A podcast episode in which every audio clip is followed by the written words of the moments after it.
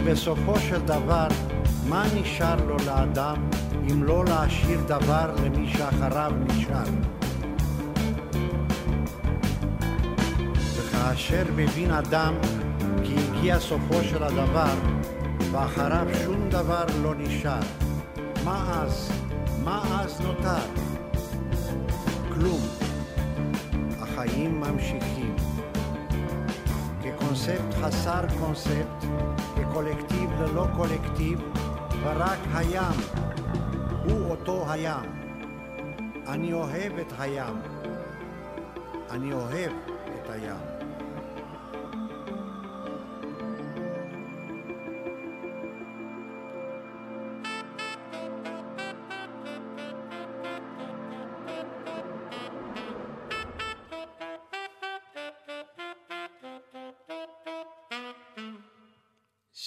שלום, שלום, אני אייל כהן, ואנחנו גולשים לשעתיים קסומות שיתחילו ממש עכשיו. הבחירה של חברי הקולקטיב בשם הלהקה הייתה בעיקר בשביל למלא את שמם בלוח השעות בחדר החזרות. אמ, למי שנחשף לדינמיקה ביניהם, הבחירה בשם נראית ברורה מאליו. איתי באולפן עידן רבינוביץ' ורועי ריק. שלום, שלום. שלום, שלום. אתם שניים מחברי להקת הקולקטיב המקורית, חשוב להגיד. האורגינל הראשון. לגמרי. מה שלומכם? כיף שאתם פה. אה, תודה רבה, כיף מאוד להיות פה. כן. לפני שאנחנו צוללים לעבר הרחוק, אני רוצה שנחזור רגע לעבר הקרוב. ה-13 ל-12. עשיתם שתי הופעות בברבי, הופעת צהריים והופעת ערב. להופעות האלה בחרתם את השם הקולקטיב חוגג עשור ופרידה, ואני רוצה רגע לצטט מאיבנט האירוע. אה, זו הופעה אחרונה ומשוגעת לפני פגרה, הפסקה ואבוקדו. האבוקדו. בואו לחגוג איתנו עשור קולקטיבי שלם, שהרכבת הרים מחול שדים ומפתח אל הלב. אז אה, איך זה הרגיש אז להיות על הברבי בהופעה הזאת? אמ, זה היה מאוד מאוד מאוד מאוד מרגש ומאוד מאוד אינטנסיבי. אני חושב שגם רועי וגם אני, אה, כל אחד בדרכו גם אה, אה, הגיע להופעות האלה באיזה בנייה, בנייה אנרגטית כן. שכמעט קרסנו ממש באותו יום. שנינו היינו גם חולים מרוב החזרות וההתרגשות וכל הדברים הנפלאים הפסיכוסומטיים שנלווים להופעות מרגשות.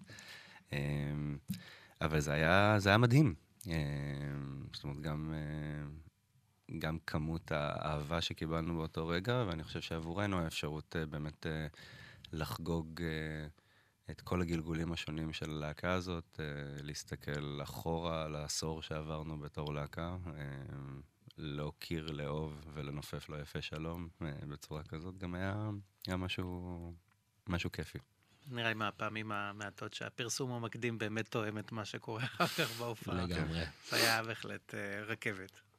והיו עוד המון הפתעות ברשתות שאנחנו נדבר עליהן אחרי זה. אבל uh, לפני שאנחנו עושים את זה, אנחנו בשעתיים הקרובות הולכים לעבור מסע בזמן, אז בואו נתחיל ממש מההתחלה. אתם כולכם, כולכם חברי ילדות, mm-hmm. ומעבר להרג, להרכבים ולזמרים שאתם, כל אחד מכם ניגן בהרכבים אחרים. Mm-hmm. היה לכם גם את הג'מים וההופעות הקטנות שלכם, mm-hmm. עוד לפני שהיה בכלל הקולקטיב. וגם בשאר האלבומים שלכם באופן אישי, כל אחד, אה, שאר חברי הלהקה לקחו חלק. נכון. Uh, באחד הרעיונות אמרת, עידן, שזה תמיד היה שיבתכם. והדרך שעברתם הייתה פשוט הדרך להיות להקה, אבל תמיד הייתם להקה. זה פשוט עד שזה היה באופן רשמי. אה, ובאמת ב-2009 נוצרה האלבום הראשון, נוצר האלבום הראשון, שנקרא קולקטיב, פרויקט ההקלטות העברי. אה, בואו נשמע עוד שיר משם, ונחזור לדבר.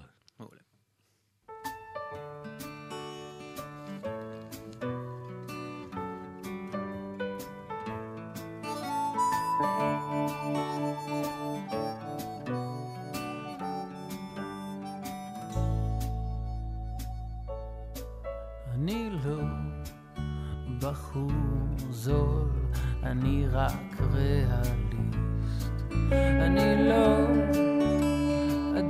קדמון, אני דווקא אסטניסט. אני לא בחור קמצן, גם אם קצת בטלה, כרגע אין לנו כסף לבזבז. הייתי יכול לבנות המון מנייר סופג בשבילך כך סתם, סתם.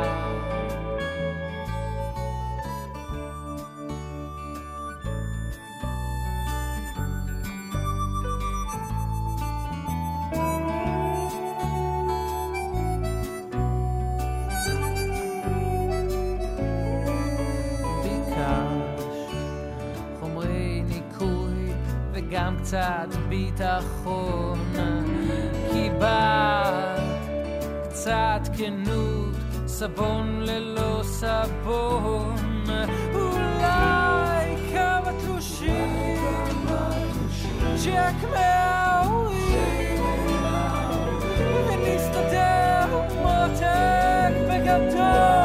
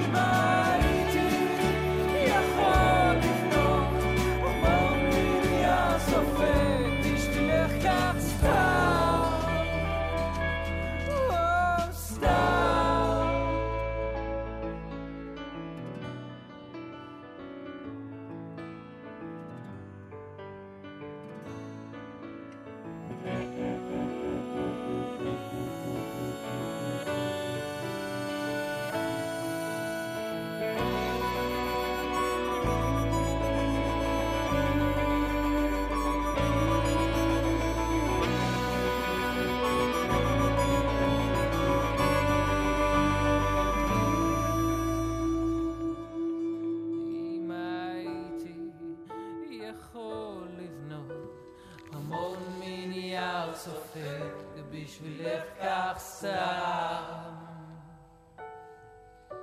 סתם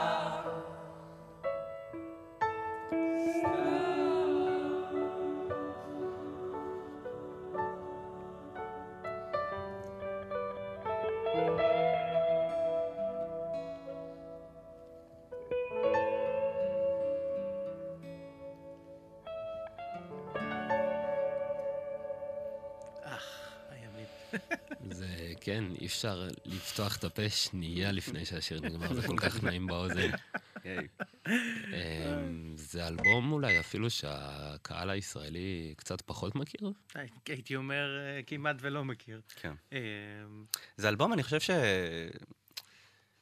זה אלבום שאף פעם לא תוכנן להיות אלבום, ואני חושב שזה אמ, אולי קצת כן. אה, השפיע על מה קרה איתו בחלוף השנים. אבל זה באמת היה... אמ, האלבום הזה היה תולדה של תקופה מאוד ארוכה שהיינו עושים ג'אמים, והיינו uh, כותבים כל מיני דברים, ויש um, עד היום עשרות, על גבי, uh, עשרות שעות של, uh, של ג'אמים שאנחנו ערכנו, וממש השקענו בלעצב לכל ג'אם עטיפה, ולתת לכל שיר מוזר בג'אם שם שאף אחד לא יזכור לעולם. וזו הייתה תקופה שאחרי שהיו והייתה, היו את כל הג'מים האלה, אנחנו בעצם נסענו והתפזרנו בכל העולם, וכולנו הקשבנו לפיסות של הג'מים שעוד היו לנו בנגני mp3 שהיו לנו, והחלטנו לחזור ובעצם לתעד את, ה, את הדבר הזה ב, ב, ביום אולפן. זה היה מין ג'ם סשן אולפני של 24 שעות, מאוד מאוד כאוטי. יניב פז, שהיה טכנאי באולפן באותו יום, כמעט רצה להרוג אותנו מרוב שהחלפנו עמדות, וזה היה ממש כאוס.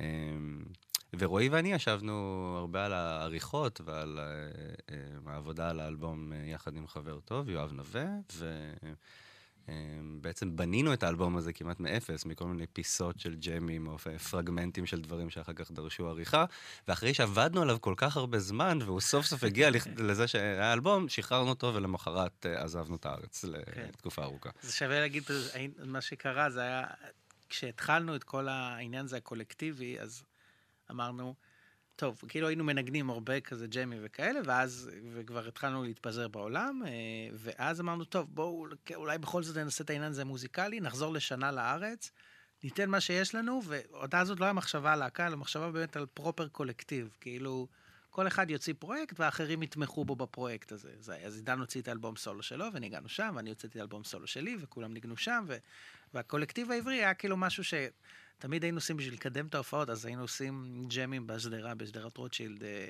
ועושים כזה מין פשוט באמת כל פעם מגיעים ומנגנים ברחוב, תמיד היו מגרשים אותנו באיזשהו שלב, וככה היינו מקדמים את ההופעות. ומתוך הדברים האלה גם נוצרו הרבה מאגרי שירים או חצאי פשוט פרגמנטים של משפטים. ואז באמת אמרנו, טוב, ננסה, נתעד את זה פעם אחת, ואז ניסה. ועידן חזר לאנגליה, הוא למד אז בזמנו באוקספורד, וכל העבודה על האלבום הייתה בשלט רחוק כזה, ואולי באיזשהו מקום, אם, אם היה לו, אם המשמעות שלו, אני חושב עבורנו, זה, זה מה שהתניע את כולם להגיד, טוב, ממשיכים עם זה, כאילו, שנה זה לא היה מספיק, בואו בוא ניתן לזה יותר. הבחירה בעצם להוציא את האלבום הראשון בעברית היא מפתיעה, כי דיברנו על הפרויקטים האישיים, והיה את הבדרום פולק ודמדלי בנד, ואז הכל היה בלעז. אה, תראה, כמו, כמו הרבה דברים בהיסטוריה הקולקטיבית, אה, אני לא הייתי אומר שזה בהכרח בחירה, כמו פשוט משהו שהתגלגל. אה, כן. גם בדרום פולק מעולם לא היה אמור להיות אלבום, זה מין אוסף של... של הקלטות, הקלטות חדר שינה או הקלטות חדר חזרות ש, שהייתי גורר את רועי אליהם לעשות, וגם הצטרפו אליהם שאר חברי הקולקטיב, אבל באמת זה לא היה משהו שתוכנן להיות אלבום, זה היה לתיעוד עצמי. אה, אני חושב שזה גם היה ראשית אה, אה, השפעה של האינטרנט על סצנת המוזיקה. העצמאית כן. במקום מסוים, זאת אומרת, תחילת המייספייס, והרבה מהדברים שעשינו ב... אמ, היה פשוט אה, ניסוי וטעייה, מין שלח לחמך מוזיקלי כזה של הדברים שיוצאים. אה, אז זה היה ככה גם עם האלבומים, עם האלבומים האלה וגם עם האלבום של הקולקטיב, שכל אמ, הזמן היו לנו תהיות של איך לשחרר את זה, איך לקרוא את זה ומה לעשות את זה, ופשוט אה, בסופו של דבר הבנו שחשוב שזה יצא החוצה. כן. זה היה בו משהו קצת מחאתי. אנחנו אתמול אפילו דיברנו על זה, ואמרנו כמה הדברים לא משתנים. זה כזה אלבום על זמני, והשירים שמדברים על אה, דירת חדר, שמדבר על תל אביב, כשאת אומרת כיבוש למה את מתכוונת, בזמני המלחמה, שזה קטע של שמונה דקות, והוא סוגר את האלבום, והוא מאוד מאוד עוצמתי. הוא כזה עושה משהו בבטן. Hey, אה, כן, זה, זה, זה מאוד, אני לא יודע אם זה מדבר בזכות האלבום או לרעת המקום שאנחנו נמצאים בו, שעשור דברים נשארים פחות או יותר אותו דבר. לא, אבל... אני חושב שבזמנו גם לא, כאילו נגיד דירת חדר, משהו כזה, זה לא שהיה, זה עוד היה אפילו לפני המחאה החברתית, זה לא שהיה, אני חושב שאנחנו, יש לנו נטייה להגיד על השירים בעברית שהם כולם נכתבו על דברים שקרו אחר כך. כאילו נתת פה את הדברים הפוליטיים, יש למשל את בדודה השנייה שלי, שמספר סיפור התאהבות בבדודה השנייה, שבאמת קרה אחר כך, קרה. כאילו... אז זה, זה כל מיני דברים, גם כשאת אומרת כיבוש, זה על, על מערכת יחסים עם מישהי שעסוקה במחאה במקום במערכת יחסים, וזה גם קרה אחר כך. אז כאילו כל מיני דברים כאלה קרו לנו בחיים האישיים אחר כך. אז זה היה, היה משהו נבואי פרסונלי באלבום. וזה עדיין מלווה את כולנו, כולנו מכירים את זה מהחיים האישיים שלנו, אה, אז זה ממש ככה.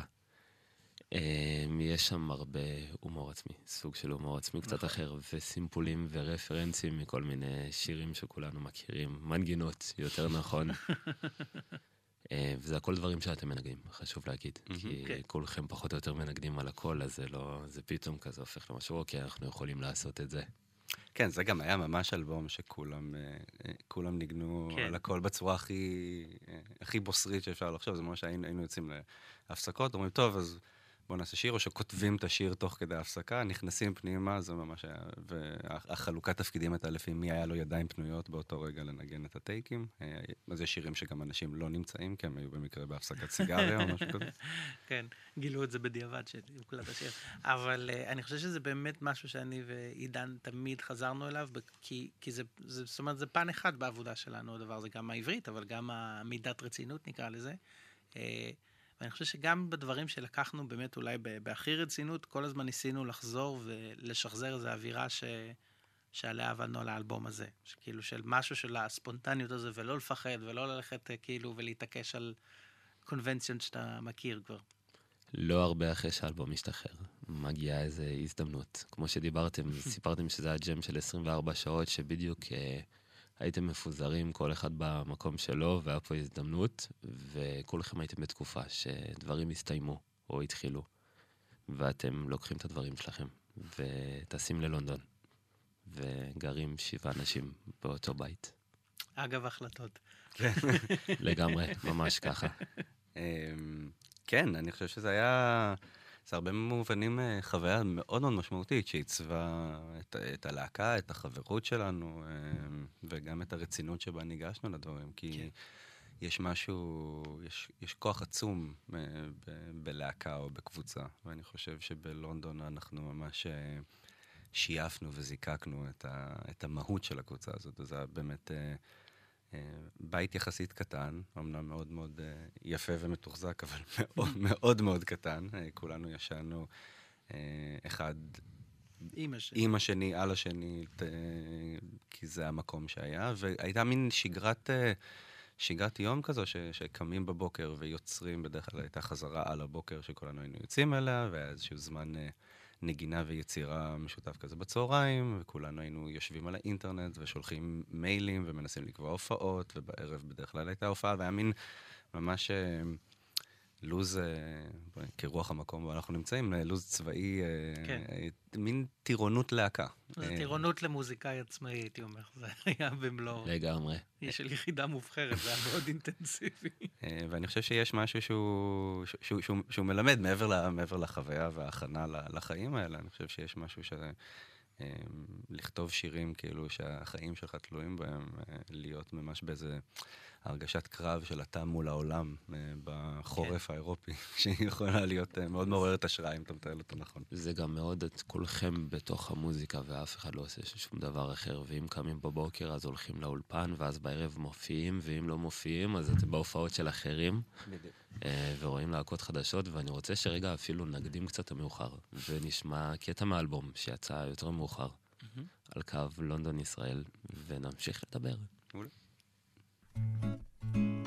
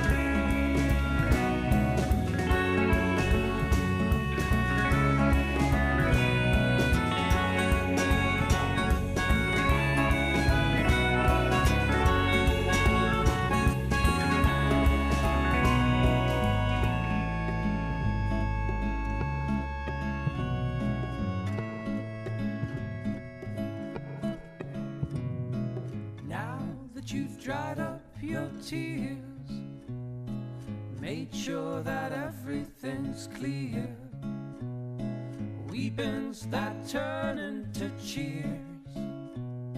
Self burn stratosphere.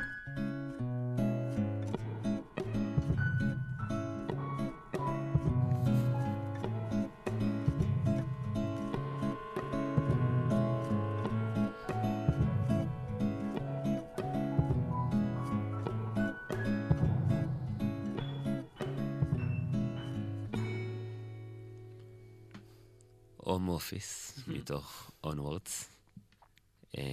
כל הסיבוב הזה בלונדון בעצם מוביל לאלבום הזה בסופו של דבר, אבל אה, לפני אני רוצה לדבר קצת על הדרך.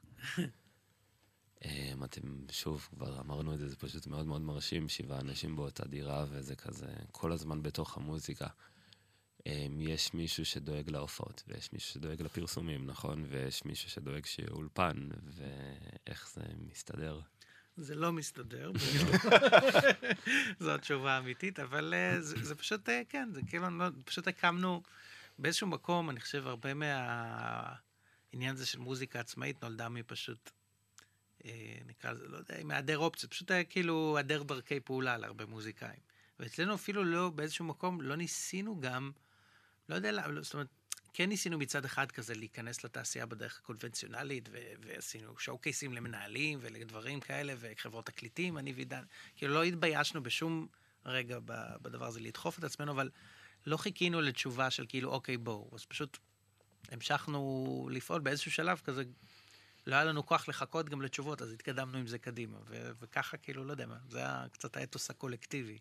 אז ב- ובהיבט הזה, כל פעם שיש איזשהו צורך, מישהו באיזשהו מקום כאילו סטפס אפ ולוקח את התפקיד.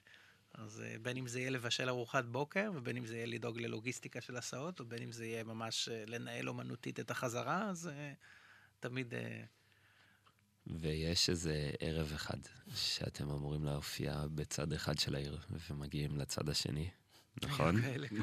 לפחות, לפחות כמה היו כאלה. ואתם יודעים, ברגע כזה יש לך לפעמים שתי אופציות בחיים, או מאוד מאוד לכעוס ולהגיד, וואו, כאילו, איך זה קורה לי, ומה זה הדבר הזה, ולמה אני משקיע את כל זה, ויש את ה- להרים את הראש ולהגיד, יאללה, נוסעים לצד השני של העיר.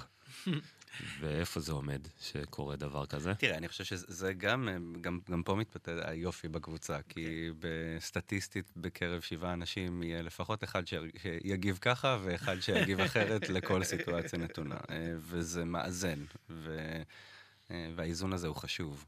אה, אני חושב שגם זה מה שיוצר בעצם את, ה, את, ה, את האנרגיה היצירתית, את החדוות נגינה, את החדווה היצירתית שיוצאת מזה. כן. גם, בוא נגיד ככה, כשאנחנו מדברים על לונדון כעל טירונות אה, מוזיקאית עצמאית, זה, זה גם הרבה מהעניין הזה שהופענו באמת ארבע פעמים לפחות בשבוע באיזושהי קונסטלציה איפשהו בלונדון. עכשיו, זה באמת, זה העיר הכי נוראית שיש להופעות ב- ב- בכמה רמות.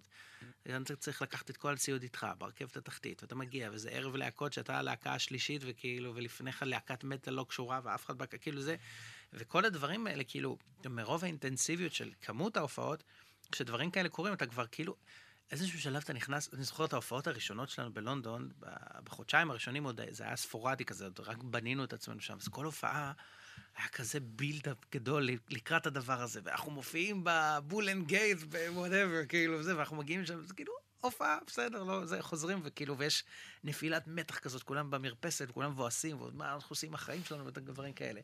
ולאט לאט, פשוט מרוב שזה נשחק, אתה כבר, אוקיי, הגענו למקום הלא נכון. אוקיי, איך מגיעים למקום הנכון? כן, אתה פשוט, סבבה, אה, כאילו, אתה כאילו... ואני חושב שגם אנ- אנחנו באמת אה, השקענו כל כך הרבה אנרגיה, שאולי היא נראית קצת מצחיקה בדיעבד, אבל אני חושב שיש בה, בה גם הרבה קסם, שכל כך רצינו להיות טובים. והיינו יושבים גם בחילופים של ההופעות, ידענו שיש לנו חמש דקות לחילוף במה, וזה היה כמו, כמו אה, דיבור מחצית של קבוצת כדורגל, שאנחנו פשוט יושבים, ואנחנו, אוקיי, אתה מגיע מאגף ימין, מזיז את המגבר, שם אותו פה, אתה מחבר את הכבל, ממש בשביל לנסות למסתר את התהליך הזה, ועד, אני חושב שעד אה, עד עכשיו זה משהו שתמיד אה, ראינו בו הרבה גאווה, היכולת שלנו להתחלף מהר, ממש לנוע כמו, כמו יחידה, וקצת לא לעשות עניין בכשלים לוגיסטיים. כן. ויש בזה, היה בזה משהו ש... אה, ממש הפך את זה למכונה משומנת ו... כן, גם לוגיסטית וגם נגינתית. זאת אומרת, נגיד סתם, הגענו לאיזה מקום, אני זוכר, בלונדון, אה, והגענו כל הלהקה עם כל הציוד וזה, והיה אי הבנה, ולא הבנו שזה מקום קטן, ורק הופעות אקוסטיות, ויש להם, בגלל ההוראות כיבוי אש שלהם, עוד תקנים, אפשר רק שלושה אנשים על הבמה. עכשיו, אנחנו הגענו כבר שבעה כאילו לזה, אמרנו מה, טוב, במקום- כאילו היה או- אופציה ל- שיש רק שלושה ילכו וינגנו, ואז היה פשוט האופציה הקולקטיבית החתרנית, שתוך כדי הסט שלנו פשוט כל הזמן התחלפנו, וכל הזמן היה ברגע נתון שלושה אנשים על הבמה, וזה כל, כל הזמן בתוך כדי בהתאם השירים למה היה. הפארט המוזיקלי הקריטי ביותר באותו רגע. אז, אז, אה, אה, אז אבל אני חושב שזה חלק מה... גם כאילו, אתה יודע, ניגשנו לזה בכזה קצת, אה, נקרא לזה אנרכיזם, אבל אה, אנרכיזם אה, מקצועי. כי כולכם מנגנים על הכל. אז uh, הכל יכול לקרות כל הזמן. כולנו, אני לא יודע אם אפילו ההגדרה היא כולנו מנגנים על הכל, כמו שכאילו פשוט נתנו אומץ לכולם לנגן על הכל, אנחנו כאילו, לא מתביישים לנגן לדעת. גרוע על כן, מלא דברים. אה, זה אני לא עוצר, זה לא עצר בעדינו. לפחות אני. אני חושב שאני ועידן, אנחנו, זה מצחיק, כי אנחנו מצד אחד כאילו אלה שמאוד בהרבה מקומות אה, התווינו ולחצנו על איזה סטנדרט מקצועי כאילו מאוד אה, ש- של התנהלות, כן? אבל מצד שני, בכל הנוגע לנגינה, אנחנו תמיד, המאבק היה בין לשכנע אנשים שיודעים לנגן ממש טוב, כאילו לא לפחד לנגן ממש גרוע, וכאילו, ול, ול, וללכת ולקחת כלי שהוא לא הכלי שלך, וכאילו לראות מה יצא ממנו ודברים כאלה, אז אה, זה מין מאבק כזה. לאחר איזה תקופה בלונדון, ואחרי כל העבודה הזאת, אתם מגיעים לאולפנים של להקת רוק מאוד מאוד חשובה. ה Manic Street Preachers. ולא מזמן פורסם באיזה כתבה, סיפרתי את זה אתמול לעידן, שהגיטריסט שלהם, ריצ'י אדוארדס, חי בארץ. אה, הוא נעלם לפני 25 שנה. מה, מצאו אותו באמת? לא, לא זה- מצאו אותו, אבל השמועה מספרת, השמועה מספרת. אז כאילו, אם אתם יודעים משהו, קודם כל זה הזמן לחשוף את זה. שמע, זה- בארץ שואלים את זה, אני הלכתי על סלמה לפני שבועיים ופתאום ג'וני גרינווד היה לי מול העיניים. אז וואלה. כאילו זה זאת אומרת, קורה, אי אפשר כן, לדעת. אי אפשר- אי אפשר לדעת, אי אפשר לדעת. וזה הכל קורה. זה הכל קורה. בדיוק. אמ, החיבור הזה התחיל ממך, עידן. כן, אה, בעצם היה אה, בחור שהגענו אליו, אחר כך ייצג את הלהקה, ו... אה, אה, בעצם היינו, כאילו, המשרד שהוא עבד בו היה המשרד שייצג את ה Manic Street Preachers, אז החיבור הזה הגיע משם, הם בעצם היו אה, ב tour, והם אמרו, אה, טוב, יש איזה שבוע שהאולפן שלנו פנוי, יש שם אה, את הטכנאי של האולפן שקוראים לו סטיב, שהוא לא עושה שום דבר, תלכו, אתם יכולים לנצל את זה, להקליט כל מיני דברים, יהיה לכם כיף. לקחנו ון, נסענו לקרדיף, גרנו, פשוט שהינו באיזה הוסטל ב- אה, בקרדיף בווילס, היה אוקיי, באותו. חדר. זה, זה היה נורא נורא עצוב, אה, ועם זאת האולפן היה כאילו, אני חושב, הפעם הראשונה שראינו איזושהי טעימה של משהו באמת ביג, שאתה נכנס וזה כמו בסרטים, שאתה פותח, יש חדר, ובתוך החדר יש 150 גיטרות, או 45 מגברים פשוט סטקט אפ אחד ליד השני, שאתה רק תבחר ותיקח אותי. אה, וזה היה... אה, אה, זה, זה היה מדהים, אה, ומנקר עיניים אפילו מבחינת החוויה, וללא ספק החוויית הקלטות הכי גרועה שהייתה לנו אי פעם, ואני חושב שזה זה גם היה שיעור מאוד מאוד חשוב, אה, אמיתי ברמה המוזיקלית, שנוחות ושפע היא לא בהכרח אה, משהו שהוא קונדוסיבי ל- ליציר, ליצירתיות או לביטוי אומנותי טוב, לפעמים אפילו ההפך, לפעמים כשאתה פועל מתוך מגבלות, או אתה עושה דברים בצורה lo-fi, אז אתה, כן. זה מכריח אותך קצת יותר להתאמץ, ושם שם אני, אני מרגיש שקצת קפאנו אולי בדיעבד. אני חושב שגם מאוד, אה, באיזשהו מקום, אה, we were starstruck. כן. כאילו היינו, הגענו לסיטואציה הזאת, ה Manics, עכשיו, אוקיי, בוא, נ- כאילו, תראה, גם הטעם המוזיקלי הקולקטיבי הוא מאוד ענף, אבל כאילו, חצי מהלהקה אפילו לא ידעו מי הם, כן? אז זה כזה מין, זה לא, זה לא עשה להם את, ה, את הדבר, אבל, אבל פשוט להגיע למקום כזה, שאתה מרגיש שאתה כזה במגרש של גדולים, אז ישר גם ניסינו אולי להתנהג כאילו אנחנו במגרש של גדולים, וכל אחד יודע מה הוא עושה, וכאילו, ובואו נעבוד שעה על הכיוון תופים, ובואו כאילו נקליט המגבר גיטרות בדאבל סטריאו, וכאילו, כל מיני דברים כאלה שהם לא באמת אנחנו. אה, אבל אני, באיזשהו מקום, לא חשבתי על זה עד הנקודה הזאת ממש ברעיון, אבל מה שעידן אומר נכון, אני חושב שאני אני הדחקתי לחלוטין את ההקלטות. האלה. אתה דיברת עכשיו על הקלטות, אני כזה, וואו, היה את הדבר הזה, אשכרה. כאילו, כל מה שאני זוכר שם זה השכפים של קרדיף מנקרים. זבל בבוקר, זה כל מה ש... זה הזיכרון היחידי, ו...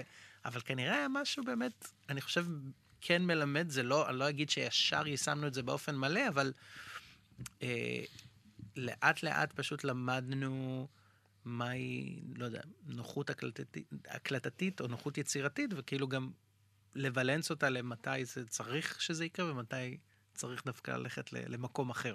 ואגב, בהקשר הזה גם שווה להגיד שזה בעצם ה- הפעם האחרונה שעשינו הקלטות שהן אה, לפני שבעצם נהיינו הקולקטיב. נכון. ואני חושב שגם אה, לזה היה איזושהי חשיבות מחרת, כי היה משהו, זה היה בעצם נסענו כאילו לקדם את הפרויקט שלי, אה, וזה גרם לכל הדברים שעבדנו עליהם במקביל במסגרת השהות שלנו בלונדון בעצם אה, לא לקרות, ואני חושב ש... אה, זה, it planted the seed כן. לשיחות שאחר כך הובילו לזה שבעצם הקמנו את, ה, את הלהקה, או שאיחדנו את כל הפרויקטים השונים שעשינו למשהו אחד. והחוויה הזאת מובילה לאיזה חזרה לארץ, נכון? אבל uh, לפני שנדבר על זה, בוא נשמע עוד שיר מהאלבום. Not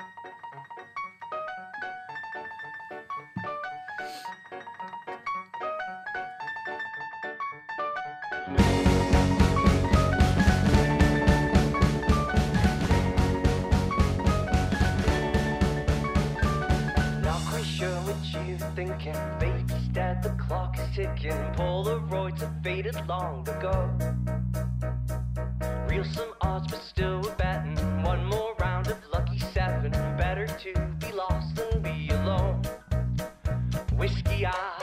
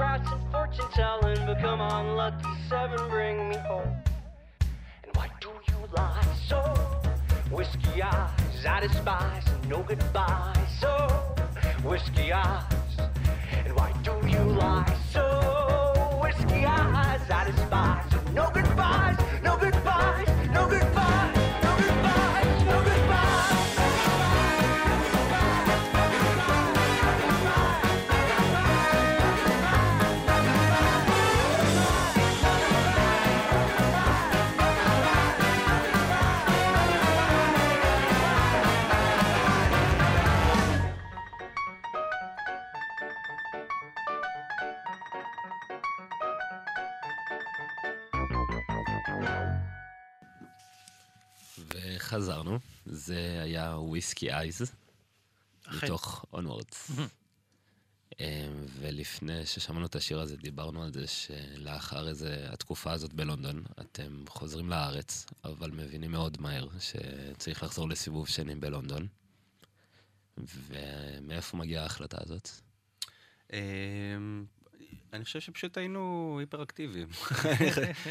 ושוב, זה קצת, אה, זה קצת פילוסופיית השלח לחמך של הקולקטיב באופן כללי. חזרנו לארץ, אה, אה, אשלך לחמך ב- כן. במקרה שלנו. ממש. אה, חזרנו לארץ, בעצם רצינו, רצינו להקליט את האלבום אה, שהרבה מה... אה, שהתחלת עבודה שלו הייתה בלונדון, אז ב...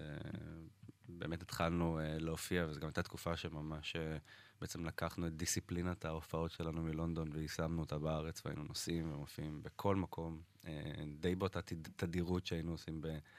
אה, באנגליה, ואז כשהאלבום יצא, אה, אני חושב שרצינו לקחת את קרקס הגרילה שלנו לדרכים אה, שוב, וזה התחיל אה, אה, בעצם אה, עשרה חודשים אחרי שהאלבום יצא, אה, עשינו אה, כאילו את, ה, אה, את הטור הראשון, שזה היה בארצות הברית, נכון? שזה היה Mhm. שנת... שנת... לא, אפילו לונדון.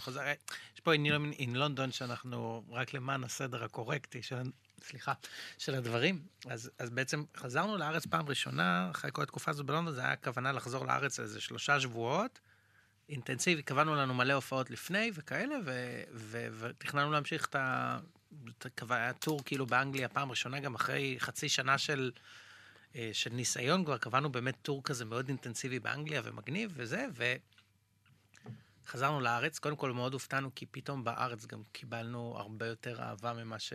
כאילו, לפני זה זה היה בסופו של דבר חברים, וכל פעם עוד קצת חשיפה, כאילו, אבל... ופתאום הופענו בתמונה וזה היה מפוצץ, הופענו באינטי נגב וכולם מכירים את המילים, הופענו ב... כאילו, בכל מקום שהגענו בארץ כזה, מין בשבועיים מאוד אינטנסיבי, זה גרם לנו לסוג של חצי כאפה כזה של, אוקיי, כאילו, אז היינו... למה ב- להמשיך להתקלב בלונדון? כן, ק- קצת, מח... לא, לא היה מחשבה על בוא נעשה את זה בארץ, וזה קצת פתאום כזה, אה, אוקיי, יש, יש איזשהו ביקוש לזה גם כאן. וכשחזרנו לאנגליה, בשביל להמשיך את הטור הזה שקבענו, אז אה, במעבר הגבול גירשו אה, שלושה מאיתנו חזרה אה, לארץ, אה, בגלל... בגלל ההיפראקטיביות שלנו קצת, אנחנו כאילו, בסופו של דבר זה נפל על בירוקרטיה. לא- לא, שאננות בירוקרטית. כן, לא הגש, לא היה לנו את הוויזה הנכונה לטור הזה, ומאז למדנו לכבד מאוד אה, ויזות עבודה. אה, אבל הדבר הזה יצר איזשהו סוג של, גם כן סיטואציה עוד פעם מצחיקה מאוד, שקבעת טור שהוא כאילו החזקת ממנו הדבר הכי גדול שעשית עד עכשיו, אבל רק ארבעה מנגנים אותו. ב- באנגליה, ובארץ בינתיים שלושה כאילו מחכים ו- ולא יודעים מה זה. וזו הייתה חוויה קשוחה לכל המעורבים. אה, כן. לגמרי. גם- גם לאנשים שנשארו ב- ב- בארץ ומנועים לצאת לטור, וגם לעשות, אה, לעשות טור חצי להקה, שאתה גם מוזיקלית צריך להחזיק הרבה דברים שלא נמצאים שם, וגם אתה קצת... אתה לא מרגיש שהדבר הזה עושה חסד ל- ל- כאילו, ל- כן. למה שהיית רוצה שהקהל יחווה מה- מה- מהלהקה, זה גם אה, לא פשוט. אז אני חושב שזה הסיפור המכונן קצת של האלבום, זאת אומרת, כאילו האלבום הוא חצי הדברים, התקופה בלונדון, וחציו השני מדבר על המשבר מכאילו היפרדות מלונדון, הייתי אומר, כאילו מה, מאקט הגירוש הזה. אבל uh, באמת, על פי הסדר הכרונולוגי של הדברים, אתם uh, חוזרים ללונדון, אחרי. שאתם באים מהארץ, ואתם מבינים שחוץ מלהופיע צריך גם להוציא אלבום, ואז מתחילים לחפש מפיק. Uh, ומתחילים לזרוק שמות, נכון? לאו דווקא... ואתם אומרים, אנחנו נזרוק את השמות, וכזה מה שיראה לנו הכי טוב, זה פשוט יקרה. כן, וזה גם היה, שוב, אני חושב שזה רגע מכונן של, אה, זאת אומרת, זה היה רגע מאוד מייצג של התקופה הזאת, שהרבה מאיך שפעלנו עוד באותם שנים, זה היה, מה בא לנו לעשות? מחפשים את זה באינטרנט, בוא נדבר איתם ונראה אם הדבר הזה הוא ישים. וזה היה נכון לגבי מועדוני הופעות בלונדון, וזה היה נכון לגבי uh, פסטיבלים שהגענו כן. אליהם, וזה גם היה נכון לגבי מפיקים. ולקראת ה... אה, לקראת האלבום היה מין אה, אה, גם שיח ביני ובין רועי, שכל פעם שהיינו שומעים איזה משהו שעניין אותנו, היינו עושים, היה לנו מין wish list של מפיקים שאמרנו, יהיה נחמד כשאנחנו מדברים על אלבום לכתוב להם. ובאמת באיזה סוף שבוע אחד בחרנו את שלושת האנשים שהיו בטופ של הרשימה, ואמרנו, יאללה, בואו נשלח להם אימייל ונראה מה הדבר הזה יוליד. ופנינו לקריס שו, שהוא... שהוא היה בחירה, בחירה ראשונה בדראפט, אני חושב באותו, באותו רגע, גם, אה, אה, זאת אומרת, עבד עם דיסקוגרפיה של, אה, עם, עם שורה של אומנים, שזה היה מפיל לסת, בוב דילן ותום וייטס Weezer, ועד לדברים, ש... ואני חושב שגם מה שמאוד אהבנו זה שהיה לו גם דיסקוגרפיה מאוד מגוונת, לצד האומנים האלה הוא הפיק Public Enemy, ועושה כל מיני דברים מאוד לא צפויים. Super Furry Animals, כזה פסיכדליה. אה, ו... וזהו, והחיבור איתו היה פשוט מדהים. הוא היה, הוא, הוא כתב בחזרה, היו, היו לנו כל מיני שיחות uh, מגניבות, שבעצם uh, שמענו את הסקיצות, ניהלנו מין דייטים נורא נורא awkward כאלה בסקייפ המקרטע של תחילת המילניום, שתמונה כל הזמן נעצרה, ולא בדיוק שמענו את הצד השני. אבל, אבל כולם מלאים כוונות טובות. Um, וזהו, ואיכשהו הצלחנו לשכנע אותו אה, להגיע לארץ לחודש וקצת, אה, שמתוכם שהינו שבוע בקיבוץ, שזו הייתה חוויה טראומטית לחלוטין לקריס, אה, אבל מאוד מאוד מכוננת בלהבין אה, את הסיפור הקולקטיבי, כי באמת היינו אה, כולנו איתו בקיבוץ אה, אה, כן. אה, ב pre-production של האלבום, ואז נכנסנו להקליט את האלבום עצמו. כן, אנחנו חשבנו שהוא כאילו, הוא אמר, תראה, יאללה, הרפתקה בישראל כזה. אמרנו, טוב, בוא ניקח אותו לקיבוץ. יש שם גם, יהיה לנו כאילו סיטואציה נוחה יחסית להיות כל הזמן שם בחדר חזרות והכל לוגיסטי. הוא פשוט הגיע שם כזה מין, מה, מה, איפה אני, מה קורה כאן, כאילו, מה זה הדבר הזה? ואנחנו כזה, "מה- הבעיה, יש חדר אוכל, הכל טוב. אתה יכול לאכול, יש לך אוכל. כן, זה חינם. אמ, אבל, זכיתי בגרמי. כן, לגמרי. זה- גם מצחיק, זה מראה לך את הכיוון מחשבה שלנו. אבל אה, אני חושב שהוא גם הופתע באיזשהו מקום, כי כשכל פעם שהיינו שולחים לו את הסקיצות ודברים כאלה, גם שלחנו לו כאילו דברים מתקדמים שעבדנו עליהם, והוא, ואז פתאום הוא מגיע והוא רואה שאנחנו בעצם מנגנים את זה סוג של, של live. והוא כזה היה בטוח שעד עכשיו פשוט מה שלחנו לו זה כזה מין מלא עבודה אולפנית וכאילו שכבות על גבי שכבות, זה בעצם כאילו היה איך שאנחנו פשוט ניגשים ומנגנים. אז הוא כאילו, גם באיזשהו מקום הוא הבין פתאום את החומר גלם קצת אחרת. זה גם היה, זה היה, זה היה גם רגע נורא מרגש, הוא בעצם מגיע אחרי טיסה טרנס-אטלנטית, הוא היה כל כך גמור, ואנחנו מגיעים, מגיעים לקיבוץ, ואנחנו באמת קופים היפראקטיביים, מתים לחלוק איתו את כל העבודה המוזיקלית שעשינו והוא בחצי שעה. אז אנחנו אומרים, יאללה, בוא נעשה חזרה, נשמיע לך את כל השירים. הוא מסתכל עלינו כזה, אני רוצה ללכת לישון. לא, לא, בוא, אנחנו רוצים להשמיע לך. ואנחנו משמיעים את זה ב run שהוא פשוט יושב בפינה עם מחברת. אבל, ואנחנו ראינו אותו תוך כדי ה run, עם כל העייפות במצב הזה, באמת אה, ממש נדלק, וכזה פתאום מסתכל ובוחן, והתגובה לזה של, וואו, אתם באמת עושים את הכל live, היה בשבילנו גם רגע מאוד חזק, הפעם הראשונה שבעצם חלקנו את זה עם אה, מישהו חיצוני ככה. דיברתם על החוויה שלו בקיבוץ, אז אה, יש עוד חוויה שבהקלטת אלבום יש ימים יותר טובים ופחות טובים, אבל בסוף של כל יום עולים על הגג ויושבים כולם והכל נשכח כזה באיזשהו מקום. Uh, קריס הוא חלק מזה? לפרקים. אנחנו האמת, תראה, בא- באותו זמן, ואולי זה גם לא רק באותו זמן, אולי זה היום גם, אה, אנחנו ממש אה, מנסים לסחוט את הלימון אה, הדק. אז היינו עובדים אה, שעות מאוד מאוד ארוכות, אה, וגם היו הרבה, הרבה ימים שה... שפשוט היינו מתרסקים אחרי האולפן. אה, חלק, או הולכים פשוט לישון באולפן עצמו, או פשוט אה, אה, יוצאים, ישנים אה, ממש שלוש-ארבע שעות וחוזרים אה, בוקר למחרת. אמ, אבל אני חושב שהייתה דינמיקה נהדרת איתו שהוא בא לארץ. זאת אומרת, להתחשב, אני מנסה לחשוב על זה גם מה, מהפרספקטיבה שלו. אמ, זה היה חתיכת קלצ'ר שוק, ואני חושב שאנחנו כן. בטח לא האנשים הכי... אה, אנחנו אנשים מאוד אינטנסיביים. אמ, אז אני... אמ, אבל היה נורא נורא מצחיק, היו לו סיפורים נהדרים, שאתה יכול לשבת שעות ולהקשיב לבן אדם אה, אה, מספר לך פיקנטריה, וזה לאו דווקא דברים שהם, שהם ג'וסי, זה פשוט מין סיפורים מעוררי השראה מסשנים של הקלטות ומדברים שהוא עבר, וזו הייתה חוויה מאוד מלמדת גם. אה, ואנחנו, זה מצחיק, אנחנו עדיין בקשר היום. אה, כן, אני חושב שאז בזמנו, כאילו, היינו כזה, מה העניין? למה הוא כאילו לא מתחבר איתנו לחלוטין ואם לא? אבל קצת לא הבנו. היום, אחרי הרבה, הרבה שנים אחרי, ולא הרבה, אבל שנים אחרי והרבה מאוד אה, קילומטראז', אה, כאילו הוא דווקא היה בין, הוא באמת מהבני אדם היותר אה, אמיתיים ו... ולא יודע מה, צנועים, וגם, וגם באמת נשמות טובות שיצא לנו לעבוד איתם. אה, ובאמת נשאר איזשהו קשר גם עד היום, כאילו של הומור מפגר שאנחנו מתכתבים אחד עם השני. ואחרי ששמענו את כל זה, בוא נשמע עוד שיר מהאלבום, ככה שהמאזינים ילמדו עוד קצת, אחרי שהם הכירו עוד צד.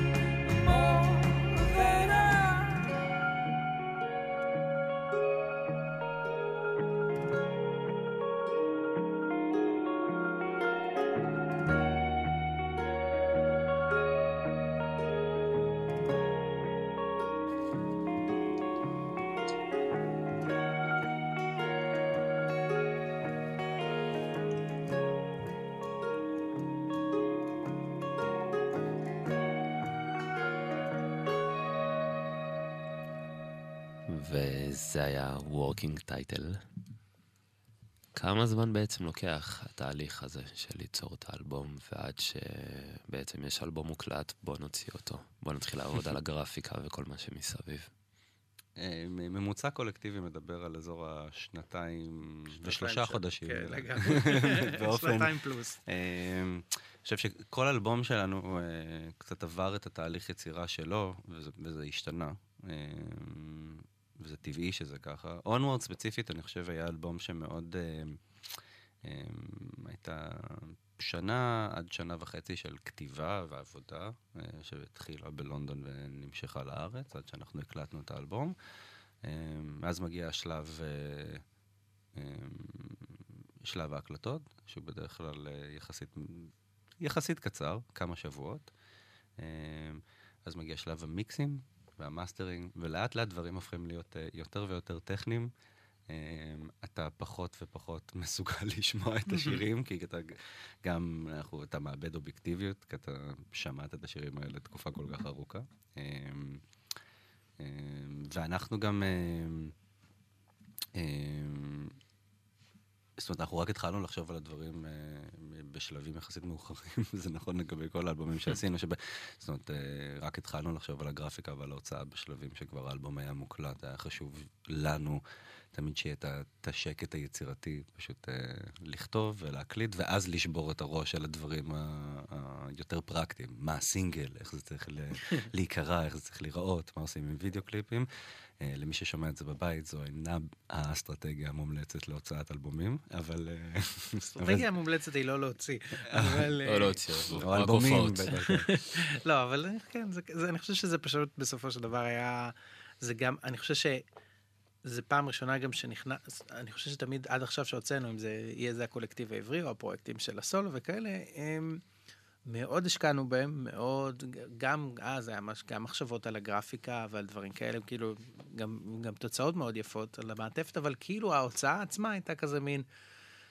כאילו ברגע האמת סוג של חצי התביישנו, לא, לא בא- באופן תת מודע, כאילו של כאילו, אוקיי, נוציא מה שיהיה אם זה לא יהיה זה. פה- ופה כאילו אמרנו, האלבום הזה יוצא והוא יוצא כאילו בפיצוץ, אנחנו לא, כאילו זה לא, לא הגיוני שהוא יעבור מתחת לרדאר.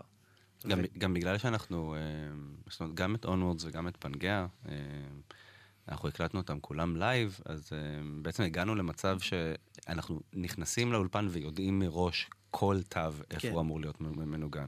לא היה הרבה מקום לספונטניות או לחיפוש אולפני. ב Pangea עוד היו דברים, כן. אה, אה, אה, היה קצת יותר, אבל זה באמת הגיע אחרי תקופת חזרות מאוד מאוד אינטנסיבית, שקצת שחזרה את הטירונות הלונדונית מבחינת המשמעת הקבוצתית אה, אה, שכולנו היינו בה. אה, אז זה גם לקח זמן, והיה בזה גם משהו מאוד, אה, מאוד מיוחד בהיערכות המוזיקלית לקראת. בשנתיים האלה קריס על הקו של ישראל-לונדון, נכון? כל הזמן? לא, הוא- קצת לא, הוא היה מעורב בעצם אה, אה, חצי שנה, אה, כן. חצי שנה, שמונה חודשים בערך. וגם אתם קצת, בין לבין, נכון? יש קצת אה, הופעות ודברים מסביב. התחלנו כבר לגשש, זאת אומרת, זה עוד, לא, זה עוד לא נכנס לשלב שזה כבר היה ממש אופרציה שעובדת, אבל כבר אה, גם חזרנו לאנגליה, לטור השלמה, כאילו שנתנו לנו חזרה את, אה, את הזה, אז חזרנו, התחלנו להופיע שם. התחלנו להופיע כאילו קצת, היה קצת אירופה, צ'כיה וכאלה, ואיך שיצא האלבום, אז בעצם כאילו פתאום התפנה לנו, גם, גם הוא יצא בארץ וקיבל סך הכל פידבק מאוד uh, חיובי ו- ומפרגן וגדול, והופעות פתאום השתדרג מתיאטרון תמונה לברבי סולד אאוט, זה כזה, זה היה קפיצה ש, שמאוד יפה, ו... וגם אמרנו, טוב, יאללה, בואו נתחיל אה, לצאת איתו לדרכים, מה שנקרא, ו- ובאמת התחלנו ליצור איזושהי... בהתחלה זה היה בהתגלגלות כזאת חסרת מושג, אבל לאט לאט זה קיבל צורה של הופעות בחו"ל, מסודרות, חודש נוסעים, וכאילו מתחילים להופיע גם אה, באופן מסודר בחו"ל.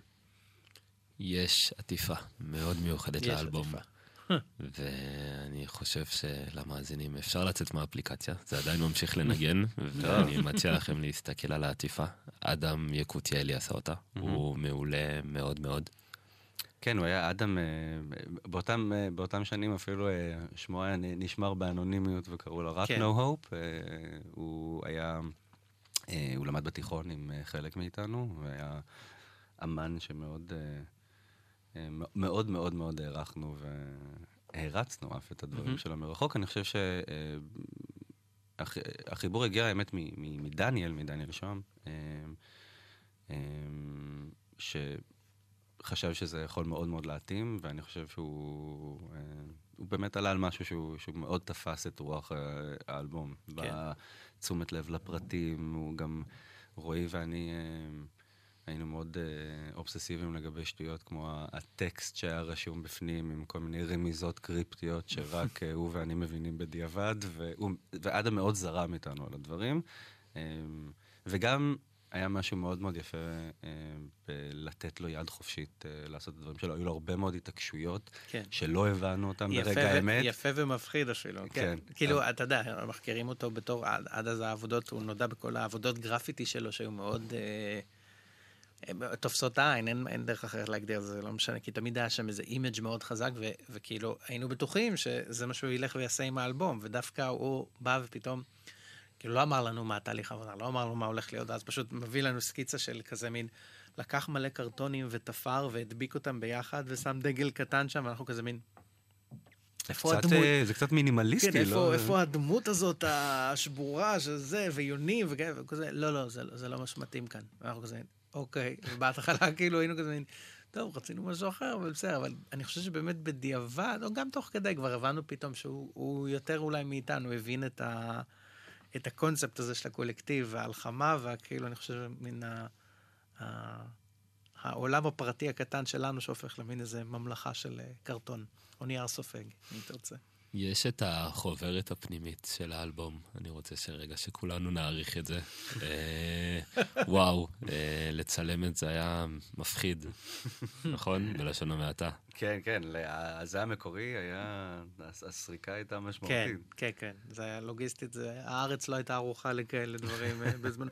יש, יש במפעל... היום כבר זה גם אפילו כבר לא מדפיסים דיסקים כבר, אבל יש את המפעל... פעם ילדים היה דבר כזה שקראו לו כן. דיסקים. שהיה חובה.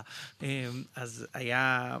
אז היו בעצם, לכל אה, סוג של עיצוב של אלבום, כאילו של חוברת אה, לאלבום, יש כאילו שם כאילו על, על שם מי זה נעשה, הראשון של זה. אז אתה כזה רוצה מודל ג'ירפות, אתה רוצה מודל טיפקס, אתה רוצה כל מיני כאלה דברים של כאילו של עיצובים מיוחדים. אז יש מודל הקולקטיב על שם הדבר הזה, והם לא ממליצים אותו לאף אחד. זה כאילו מין, אל תעשו את זה זה ככה. מה לא לעשות? זה כאב ראש, לא, זה ממש. לא, היו דברים, זה גם חזר לזה, והדבק לא החזיק, היה, לזה, יש כאילו, היה לזה באמת מסע, מסע מפרך מאוד, כאילו אין לו שום קשר למוזיקה, זה אשכרה נטו כאילו קרטונים ודבק, אבל אה, כן. המסע הזה ממשיך. המסע ממשיך. האלבום יוצא, ואת הופעת, את הופעת ההשקה אתם עושים בברבי. אה, במתחם שי חדש אז, נכון? אם אני לא טועה. הוא היה קצת די חדש, והקהל לקח חלק פעיל באיזשהו מקום. כן, אני חושב שזה היה אה, מין... אני חושב שסביב ההשקה של אונוורד, זה, אמ, הקהל הקולקטיבי אה, התחיל להיקרא התנועה. אה, זה לפני שציפי לבני... בכלל, יש לנו היסטוריה ארוכה של פוליטיקאים שבאים ועושים הרבה מעבודת מחקר הקופי רייטינג שלהם על... אה, על דברים קולקטיביים. לא, לא נציין שמות, אבל בקיצור, זה קהל שלנו נקרא אה, אה, התנועה, ואני חושב שמרוב, מראש היה לנו תמיד נורא נורא חשוב אה, לשלב את הקהל בחלק מהשיגעונות שלנו. אני חושב כן. שזאת זכר לימי הג'ם סשן, שיש משהו ברוח השיתופית, הקולקטיבית, אם תרצה. אה, ש... שכיף גם מאוד לחלוק אותה עם הקהל שלנו, וזה בא בין אם זה ב... אה, רגעים מוזיקליים שהם ייחודיים לכל הופעה, ומאוד מאוד השקענו בזה שכל הופעה תמיד תהיה שונה, אנחנו לא מנגנים אותו סט ליסט פעמיים אף פעם, אה, ואנחנו תמיד עושים משהו שהוא, שהוא אחר, אה, גם בשביל העניין שלנו, אה, וגם, אה, וגם בשביל הקהל שבא, ובתקופת ההשקה של אולמורדס, אני חושב שזה ממש היה הרגע שהדבר הזה קיבל... אה, כן, ממש בא לידי ביטוי, כן. ולקחנו אותו הכי רחוק שאנחנו יכולים. אה, זה היה עד, עד כדי כך שאני חושב שהכי מרשים שהיה אי פעם, ואני לגמרי נותן לרועי את הקרדיט על הרעיון הזה, זה, אה, יש את, ה, אה, את, את החצי השני של הברבי בעצם, את החלק שמאחורי הווילון, אה, שהיה סגור במשך אה, כל ההופעה, ובנינו אה, בסיועם של כמה חברים מאוד מאוד טובים, אה, מין פארק שעשועים קולקטיבי מחביות ו- ו- וברזלים ועצים, וממש מין פארק פרקשן משוגע, שבשני שירים האחרונים של ההופעה פתאום הווילון נפתח, והקהל בעצם מוזמן לבוא לשחק איתנו במגרש משחקים. וזה רגע פגאני אה, כן, מטריף של פשוט אלף איש דופקים על ברזלים, אה, וזה היה- זה היה מדהים. כן, זה ממש הקולקטיב, לפחות בתקופה היא גם בתמצות, זה כאילו מין, אנחנו עובדים חודשיים, אף אחד לא אוספים כאילו פסולת מתכות כאילו בשוק הפשפשים, וכאילו בונים מזה כאילו משהו, ואז כאילו פשוט אלף איש מכים בזה בטירוף שאף אחד לא שומע כלום, אי אפשר לנגן גם את השירים, וכאילו, ההופעה גם לא נגמרת, כי הם ממשיכים כל הזמן לנגן על זה. אז אה, זה ממש אה, הקולקטיב בזמנו. הדבר הזה בעצם יוצר איזה חיבור מאוד מאוד אישי עם הקהל. אה, לפעמים כשאני מגיע להופעות, אז אולי יש איזה חומה קטנה, אבל פה היא לגמרי נשברת. אה, זה חשוב לכם, זה חשוב לכם. ב- כן, אני חושב להקה. שגם, אה, תראה, אה, אני חושב ש... יש, יש משהו בהיעדר פאסון בתקשורת שלנו עם קהל שבאמת מגיע, שהיה חשוב לנו תמיד לשמר. היה אלון קולקטיבי אה, שהיה נשלח אחת לחודש אה, במשך שנים אה, לקהל מנויים יחסית מצומצם, לא יודע בדיוק להגיד כמה מאות אנשים היו חלק ממנו, אבל זה היה יחסית מעט, אבל הדברים שנכתבו באלון היו הכי אישיים שיכלו להיות. הם ממש היה, היו תיאור מדויק ומאוד מאוד חושפני של מה עבר על הלהקה בחודש האחרון, החל מהריבים הכי מפגרים שלנו, של... אה, התקוטטנו כי לא הצלחנו להחליט איפה אוכלים אה, אה, בטור בארצות הברית, באטלנטה, לפשוט רגעים קטנים מחזרות, או... ואני חושב שזה... הקולקטיב תמיד היה הפרויקט שלנו, הסיפור שלנו בתור חבורה, וגם גם השירים וגם האלבומים היו הרבה פעמים אה, אה, תוצאה של הניסיון שלנו להבין מה נכון לקבוצה הזאת באותו רגע. אה, וזה קצת אה, בלתי נפרד מבאמת לשקף את זה החוצה בצורה הכנה שלו. כן.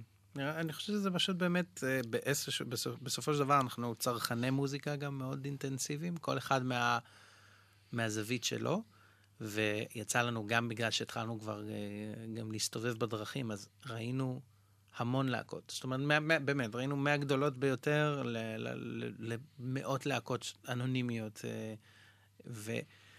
אני לא- פשוט אני חושב שיש לנו אה, תובנה מאוד דווקא בהיבט הזה, כל הדברים שעשינו הם בלאגן וכאוס, אבל בכל הנוגע לקהל וליחסים איתנו, היה לנו תמיד אג'נדה שהיא מאוד כאילו מדויקת, מאוד כאילו, ככה אנחנו רוצים את זה, ככה אנחנו היינו רוצים שכאילו מה, מי שאנחנו אוהבים היה מדבר איתנו, וכאילו, ולא, ולא חרגנו מזה. אני רוצה שנגיע לחלק השני של העשור האחרון, אבל לפני זה אנחנו נשמע עוד שיר מהאלבום.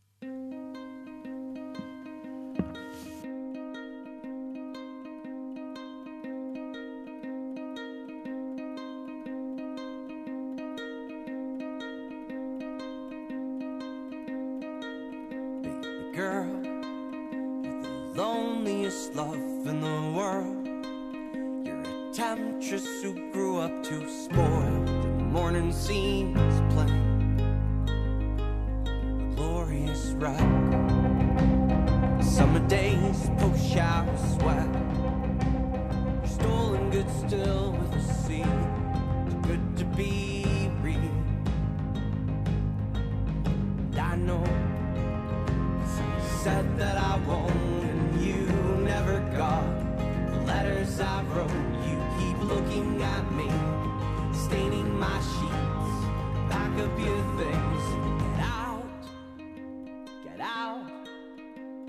I can't stand your taste in my mouth.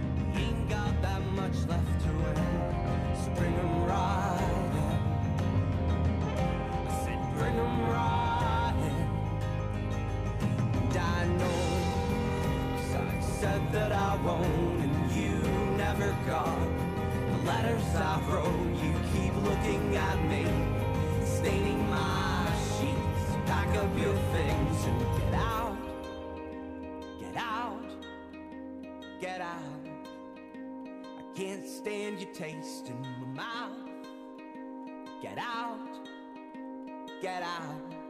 I can't stand your taste in my mouth.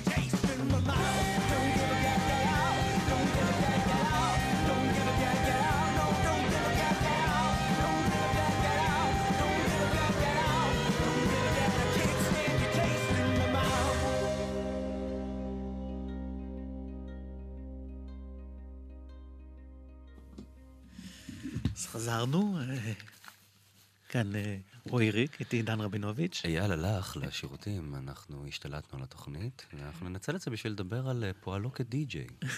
ונשמיע כמה מקטעי... אה, שלום אייל.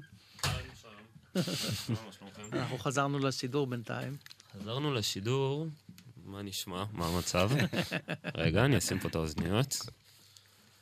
אני רוצה שנחזור רגע שוב לעבר הקרוב.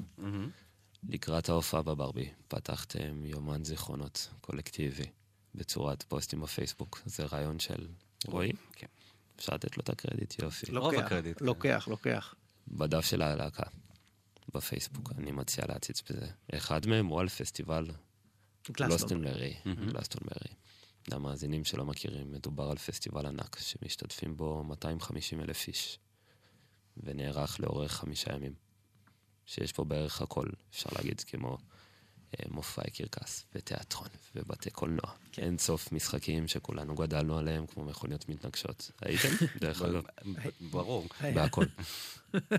אי אפשר להספיק שם הכל. זה באמת, זה, זה המקה של, ה, של הפסטיבלים, גם מבחינה מוזיקלית, כל, שנ, כל שנה שהוא מתרחש הוא, הוא משהו כאילו יוצא דופן מבחינת הכמות אומנים וה, והאיכות וההיקף כאילו של הז'אנרים, אבל באמת אפשר להעביר חמישה ימים במקום הזה מבלי לנכוח בהופעה מוזיקלית אחת, כאילו, רק עם המסיבות וכל השטויות שקורות שם במהלך היום, זה כאילו... זה עיסוק בפני עצמו. אז אה, היינו שם פעמיים, אני לא חושב שהספקנו 10% ממה, ש... ממש. ממה שהוא מציע. ויש גם line-up עצום של אומנים שמשתחרר רק רגע לפני הפסטיבל, אז אתה קונה כרטיסים ואתה יודע שיהיה מעולה. לגמרי. כן. אז אה, זה sold out הרבה לפני. ואתם הופעתם ב-2013, ואתם הופעתם שם גם שוב. אבל אני רוצה רגע שנחזור ל-2013, לרגע ספציפי. אתם יושבים בחדר אוכל, בפסטיבל העצום הזה, ואתם רואים שם להקות שניגנו איתכם מהמם. בברים אפלים בלונדון, בתחילת הדרך. אה, ועכשיו זה קורה שוב, אבל בסיטואציה אחרת לגמרי, בחדר אוכל של אחד הפסטיבלים הכי גדולים בעולם. אה, לא תמיד אומרים שלום, רק מסתכלים כזה עם העיניים ועושים אני מכיר אותך, אנחנו היינו ביחד. אני מכיר אותך, אבל אני עושה כאילו לא. זה move מוזיקאי מאוד חשוב. אבל יש כזה המון good vibes, ואתם תיארתם את הפסטיבל כמו המקה של המוזיקה. איך זה הרגיש אז להיות ברגע הזה? זה היה כמו להיות אה, ילד בחנות ממתקים, ממש. אני חושב שגם... אה, בעצם הגענו לשם ב- בתחילת אה, טור קיץ שנמשך כמה חודשים, זה ממש היה... אני חושב שאם אני לא טועה, היו לנו כמה הופעות בצ'כיה, וישר הגענו לגלסטונברי. היה רוסיה, צ'כיה וזה. רוס, כן. נכון, התחלנו ברוסיה, ואז צ'כיה, ואז הגענו לגלסטונברי, ובגלסטונברי גם היו לנו, אם אני לא טועה, שלוש או ארבע הופעות במהלך הפסטיבל, כן. קבועות מראש, אז אמרנו, טוב, אנחנו הולכים להישאר פשוט לכל הפסטיבל. אה, וזה היה, זה היה פשוט מדהים. אה, גם, ה, גם, גם החוויית פסטיבל עצמו, גם ההופעות שיצא לנו לראות, האנשים שיצא לנו לפגוש, זה באמת היה... אה, זה כל כך פתח את התיאבון, אני חושב שהיינו כן. אקסטרה היפראקטיביים בשבוע הזה מבחינת הרצון לגמוע ולנצל את החוויה עד הסוף. אה, היא גם הייתה, אני חושב, אה, גם בהרבה דברים היא הייתה חוויה נורא מלמדת, מתוך, הק- מתוך הארבע הופעות שהיו לנו, היו, היית, היו הופעות שהיו מדהימות, הייתה גם הופעה אחת שהייתה ממש קטסטרופה, וזה מלמד אותך הרבה על זה ש... אה, זה שאתה מופיע בפסטיבל מאוד מאוד, זאת אומרת, ההצלחה של ההופעה כן. גם תלויה בין היתר באיזה במה אתה משובץ, באיזה שעה אתה משובץ, מי מופיע ב... מה מזג מה האוויר? מזג האוויר, שבאנגליה זה בכלל, לא צפוי. אה, כן. אה, ויש גם משהו ב... לגלות לזה אורך רוח, אה, לא לקחת את זה אישי, לא להתבאס יותר. כן. אני יודע גם בעובדה שפשוט היו לנו הרבה, הר- היו לנו כמה סלוטים בפסטיבל ויכולנו ליהנות ולתאר לעצמי שלו היינו נוסעים. להופעה גסנו אחת, בשביל כן. ההופעה האחת הזאת, והיא הייתה לא טובה, היינו יכולים מאוד מאוד להתבאס, אה, אבל זה שיעור חשוב לפעמים. כן, אני חושב שגם הקולקטיב, בסופו של דבר, משהו, לא, לא כל כך אולי דיברנו על זה, אבל אחד מהאתוסים המאוד מכוננים של הלהקה זה גם לצרוך הרבה מוזיקה, כי כולנו, כאילו, אנחנו הרבה אנשים וכולם מאוד אוהבי מוזיקה, אבל גם הרבה להתווכח עליה. אה, נגיד בוונים, בנסיעות האינסופיות בוון בטורים, אז אה, להתפתח כזה מין איזה סוג של תחרות פנימית כזאת, והתחלקנו לצוותים, וכאילו שכל אחד מהם היה אחראי על קטע מסוים של נהיגה ודי-ג'יי של, ה- הוון, וכאילו, והיה ממש כאילו ויכוחים אינסופיים על מוזיקה ותחרויות, מתוך זה אני ועידן המצאנו תוכנית שהייתה בכל הקמפוס, זה נקרא משחקי השאפל. אורחים היו מגיעים, אה, זו הייתה תוכנית מדהימה. אה, אם אתה רוצה אחר כך אנחנו נמכור לך כן. את הפורמט זה הרדיופוני, אתה תעשה מיליונים. כי בשיווק מגיש- אנחנו לא טובים, אבל... היינו מגישים... מאוד. כן. אולי ביחד, כולנו. הופה. יש לנו אנחנו פה, רעיון. כן, לגמרי. אמ, אבל תצטרך להיאבק עם זה עם סער גמזו, שגם... כן, יש לו זכויות על הפורמט, לצערנו, אנחנו איתו. ב- וזה היה כאילו משפטית. היינו מגיעים כל פעם לאולפן עם אייפוד, כל אחד. אה, שוב, למאזינים הצעירים, זה פעם היו שומעים, סתם. אה, וכאילו היינו עושים שאפל, וכל אחד, איזה שיר שיוצא, יוצא, ומתווכחים על איזה שיר משמיעים. כל אחד מהאוסף הפרטי שלו היה עולה שיר, וכאילו היינו מתווכחים מה טוב. אבל לא משנה, נחזור לגלסטון. מה שרציתי להגיד זה שלהיות בפסטיבל כזה, ללהקה שכאילו כל הזמן זה מה שהיא עושה, ופשוט זה היה כאילו מין משחק אה, כאילו של בוא אתה חייב ללכת לראות את אידלה, לא אתה חייב ללכת לראות את זה. אז מה וכאילו אתה הולך לראות הארטיק מנקיז? כן. ברנגות. זה- אז, באמת זה היה התענוג האמיתי.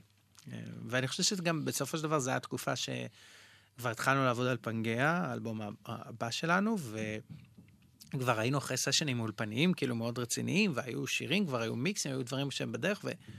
ואחרי, כאילו כבר היה איזו תחושה שעוד עדיין לא פגענו במה שרצינו להשיג, ואחרי הפסטיבל הזה הבנו שלא פגענו במה שרצינו להשיג, ואנחנו כאילו, אוקיי, אנחנו יודעים איך אנחנו רוצים לגשת לזה עכשיו.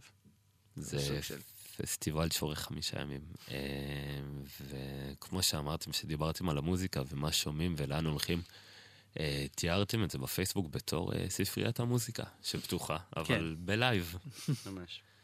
אה, ושנכנסים לאולפן אחרי האלבום השני, יש בעצם רף מאוד גבוה, כי הוא הביא המון המון דברים איתו.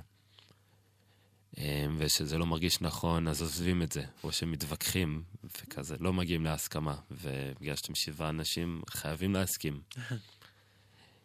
אה, ובאחד מהלילות בפסטיבל אתם מגיעים לאיזו הופעה שמשנה את כל מה שחשבתם, ואתם אומרים, וואו, אוקיי, אני יודע איך אני רוצה להישמע. אני יודע מה היה אה, פחות נכון, או יותר נכון ללהקה. אה, וכשאתם חוזרים משם, אתם עולים הוואן ונכנסים לאולפן, ומשם יוצא פנגea. אבל לפני שנמשיך לדבר עליו ועל הפסטיבל ועל החיבוק מבית גיבנס, אז אה, בוא נשמע שיר.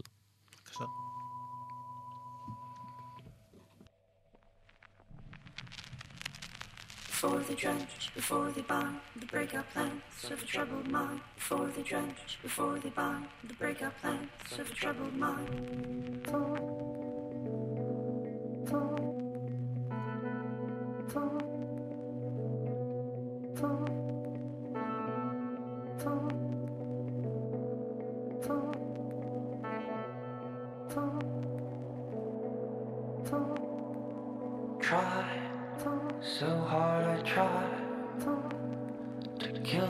Monster from inside. We try, but millions die.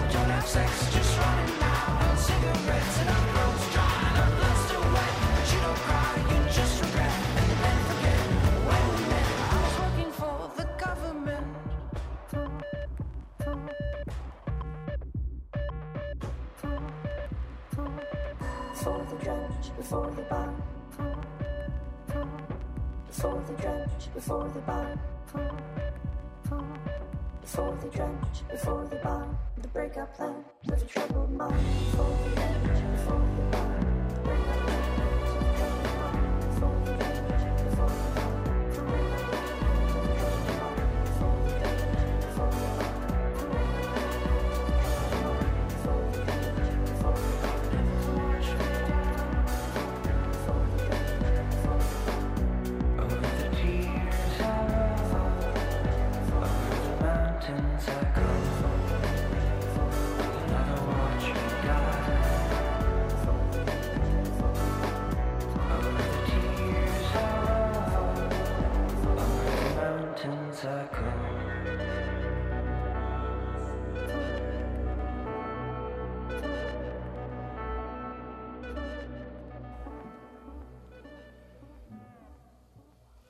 זה השיר שפותח את פנגea. נכון.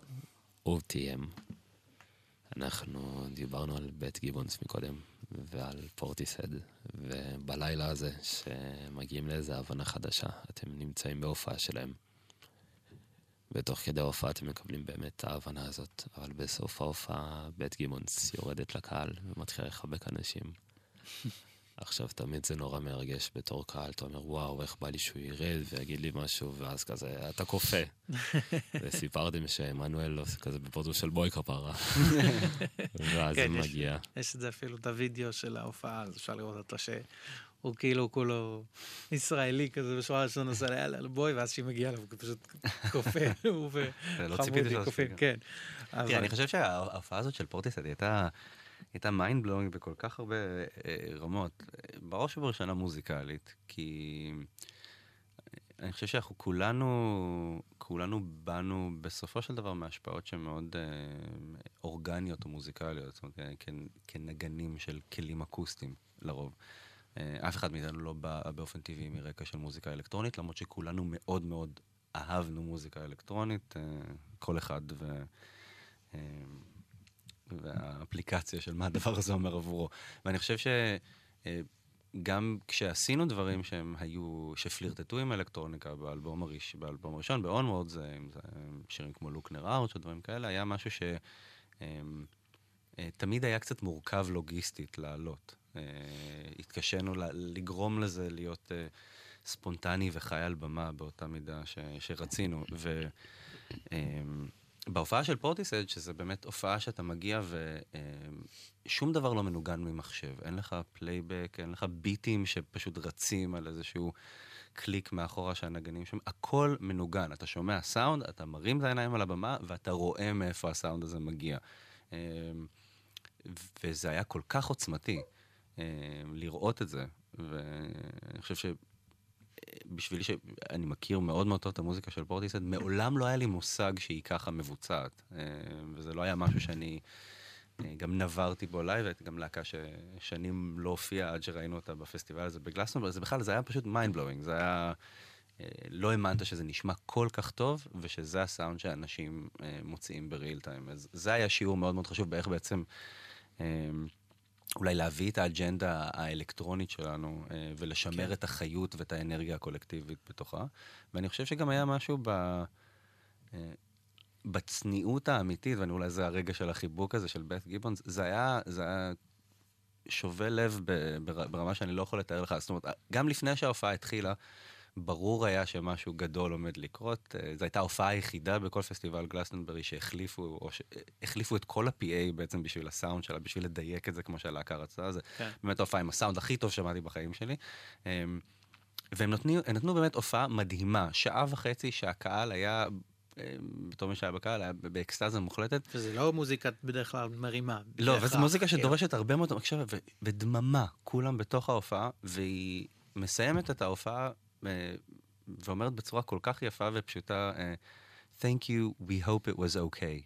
וקהל שלם שמסתכל ורוצה לצעוק על אחד, מה אוקיי? זה היה fucking מדהים. אמ, והצניעות האנושית הזאת של גם, אה, וזה לא מוזיקה שתגיד שהיא בהכרח מאוד חמה, היא דווקא הרבה פעמים מאוד קרה ואלקטרונית, אז זה שהיא הייתה מאוזנת עם המחווה הכל כך יפה, והייתה מאוד אמיתית בפשוט לרדת ולתת חיבוק אחד-אחד לכל האנשים שהיו בשורה הראשונה, אה, גם בהקשר של דברים שאנחנו דיברנו עליהם מקודם, על החשיבות של אה, גם לשמור על איזשהו קשר אה, ישיר ובלתי אמצעי עם הקהל, אני חושב שזה נגע לנו בהרבה מאוד כן. נקודות שהיו באמת מאוד מאוד מעוררות השראה. כן. אני חושב שגם בפנגea בסופו של דבר, אם מסתכלים על זה, היה לנו באמת... הקשיים איתו היו קשיים כאלה של, שרצינו באמת, גם כל אחד מאיתנו קצת יותר השתדרג מבחינת לא רק סט היכולות הנגינתיות שלו, אבל הבנה של איך עושים מוזיקה באולפן, וגם כבר דברים התחילו, לה, כאילו עידן ויוסי כבר הפיקו פרויקטים לאנשים, וכאילו נהיה הבנה הרבה יותר גדולה של איך עושים מוזיקה, וגם אה, גם עם זה השתנו השאיפות, של כאילו, אוקיי, אנחנו לא, אתה יודע, פעם זה היה להיכנס לחדר ולנגן רוק או פולק, ופתאום האופציות שלך נפתחות הרבה יותר גדול, אבל... לא ידענו איך להשתלט על כל הדבר הזה, וקצת כאילו מהניסיון לבוא ולהנדס איזושהי התכה בין פולק לאלקטרוניקה, אז uh, קצת הלכנו לאיבוד, ופתאום הבנו שאנחנו יכולים לעשות את זה בצורה... ניסינו להיות מאוד cutting edge מבחינת הטכנולוגיה, ולהיות עכשיו עם התוכנות הכי חדשות, ושכולם יהיו מסונכרנים והכל יהיה זה. ופתאום ראינו אותם שהם עושים משהו כל כך יפה, אבל בצורה קצת אה, ארסוואטית אפשר לקרוא לזה. כאילו, הם מנגנים את זה כמו שבניינטיז היו מנגנים את זה, כאילו, כי שם אז הם יצרו את המוזיקה, ופתאום אמרנו, ככה אנחנו רוצים לעשות את זה, פשוט כאילו בצורה מפגרת, מבלי כאילו לעשות דברים שנשמעים טכנולוגיים, אבל ממש לא. הפסטיבל נגמר, ואתם בסוף נכנסים לאבן, כן. וחוזרים לארץ, ומתחילה עבודה על פנגea. זה בעצם כבר היינו באמצע העבודה, טכנית, אבל כן, ממשיכה אבל- העבודה על הפנגea. זה כמו הכל אחרי ההופעה, הכל נהיה קצת יותר בהיר, הכל נהיה יותר ברור, וזה התבשל באולפן, נכון גם לפני. אה, אחרי שקרישו הפיק את האלבום השני, איך בוחרים מפיק, זה מאוד... אה, האמת שזה זה שאלה, טובה. שאלה טובה ומעניינת, שאנחנו גם התחבטנו בה. בעצם אה, אה, פנגאה עבר כמה גלגולים. היה אה, ניסיון אחד, היה לנו ניסיון, לח- בעצם נכנסנו לאולפן זמן קצר יחסית אחרי Onwards, אני חושב בערך שנה אחרי Onwards, בשביל להקליט אה, ארבעה או חמישה שירים שהתחלנו לעבוד עליהם מאותו רגע, דברים שנגנזו ברובם. אה, ובאמת היה, היה הרבה למידה. אני חושב שלצד הח... אה, החוויה הזאת בגלסטונברי, באמת השיוף של הדברים, הנגינה.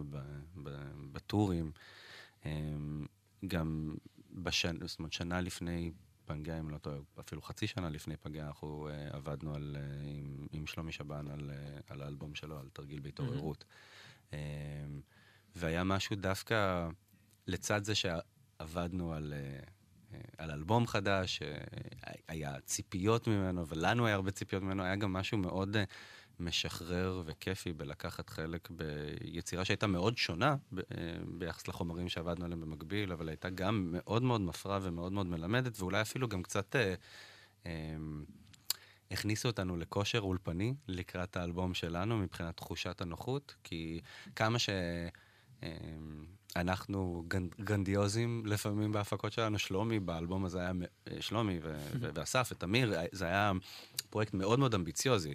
אה, זה היה שלושתם ושיבתנו, ועוד אה, רוני עברין הגיע לאולפן, והיו כל הזמן אורחים, אה, זמרים אורחים שהגיעו, וזה היה ממש... פרויקט מאוד מאוד גדול שעבדנו עליו במקביל, וגם מכין אותנו ברמה מסוימת לחופש האולפני שקצת חיפשנו במסגרת פנגea. כן, אני. חושב שאולי עד, עד אז העניין הזה עם האולפן הוא גם כאילו בטח ללהקה עצמאית שהיא היא בסופו של דבר אחד החסרונות הגדולים במוזיקה עצמאית זה שפשוט אתה באמת יודע אתה מכיר את הטבלת אקסל שלך.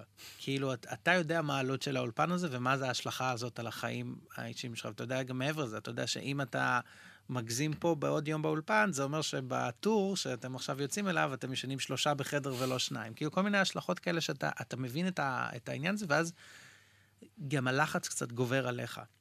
ותמיד אני חושב שניגשנו לאולפן עד אז זה היה היה איזשהו לא משנה כמה רצינו שזה יהיה נגינתי וספונטני וחי והכל זה ואלקטרוני ופולגי וזה היה לחץ. ופתאום שעשינו את האלבום עם שלומי ש, שאנחנו היינו בתפקיד לא לחוץ אלא פשוט כל מה שרצו מאיתנו, אנחנו כל הזמן כזה, רגע, אוקיי, אז מה אתם רוצים? תנגנו מה שאתם עושים, לא יודע, ו- וזה המון. אה, המון למדנו, תמיר מוסקת זה הפעם הראשונה שאנחנו עבדנו איתו, וכאילו, זה היה, בהיבט הזה, זה היה חוויה מאוד מלמדת, של כאילו, אוקיי, אז מה הבעיה שפשוט, בוא ניקח את ה-state of mind הזה שהיינו פה, שמשוחררים כאילו וחסרי עקבות, וכזה, וניקח אותו לאולפן שלנו, פשוט נצליח לנתק את זה. וזה היה תהליך כאילו קצת, לא הייתי אומר שהגענו אליו במאה אחוז, הצלחנו להגיע, אבל פתאום היה איזושהי קפיצת מדרגה בנוגע להבנה. את האלבום עצמו הפקנו עם אה, דניאל אנגליסטר, שהוא היה עוזר טכנאי באלבום הראשון עם קריס, הוא היה ילד פלא כזה באולפני פלוטו, ומאותו רגע גייסנו אותו, והוא היה מין סוג של חבר הקולקטיב השמיני. אמ, וממש, הוא כאילו נהיה מאוד uh, סוג של, uh, הוא, אז הוא, הוא הפיק ביחד איתנו את האלבום, גם הוא, הבאנו אותו לאלבום של שלומי, הוא היה שם גם כן טכנאי הקלטות. אז את כל הדבר הזה עשינו עם מישהו שגם באיזשהו מקום היה גם כזה סוג של ילד כוכב מבחינת סאונד ו- ו- ו- והבנה באיך מקליטים דברים, מה שאולי הדבר היחידי שעוד היה קצת חסר לנו. ו...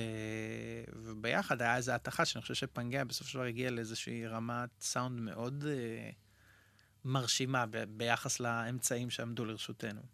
אה, אבל הוא באמת, ס- הוא גם, ותוך כדי כל הדבר הזה, אנחנו בדרכים, וזה זה הדבר שאולי הכי חשוב לזכור. כאילו, ה- המשקל שלוקח ממך הטור של חודש בחו"ל הוא, הוא משוגע מבחינת מה זה עושה ללהקה, מבחינת האינטנסיביות של זה, וגם מוזיקלית, איך זה משפר אותך כל הזמן בנגינה.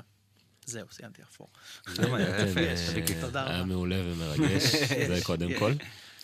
אה, ובאמת סיפרתם באיזה, גם באיזה כתבה, או שזה היה נמצא בפייסבוק, אני מאוד אוהב לצטט, כי זה כזה מאוד מאוד אמיתי ונכון, אה, שבשלב מסוים בטור, אה, אתם יכולים להסתכל אחד לשני בעיניים, ואתם יודעים מה השני רוצה. אה, יש איזה משהו בהרגשה הזאת, ואני רוצה שנשמע עוד שיר מפנגea, אה, ובואו נעשה את זה ונחזור לדבר על האלבום. Yes.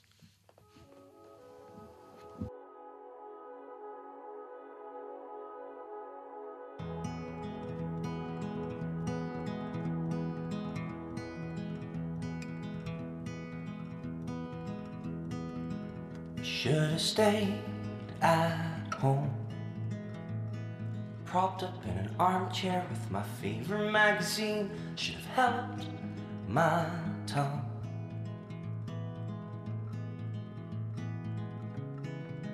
Should have woken you up. Bad news when you least expect it. I shouldn't drive the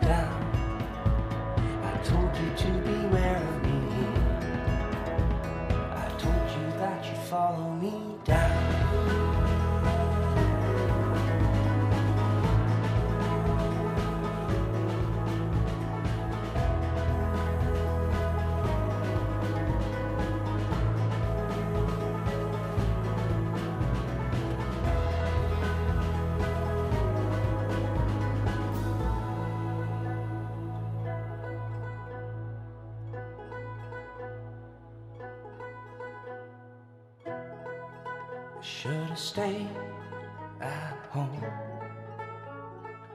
You sour oranges and sweet tea when it rains when the roof fell down.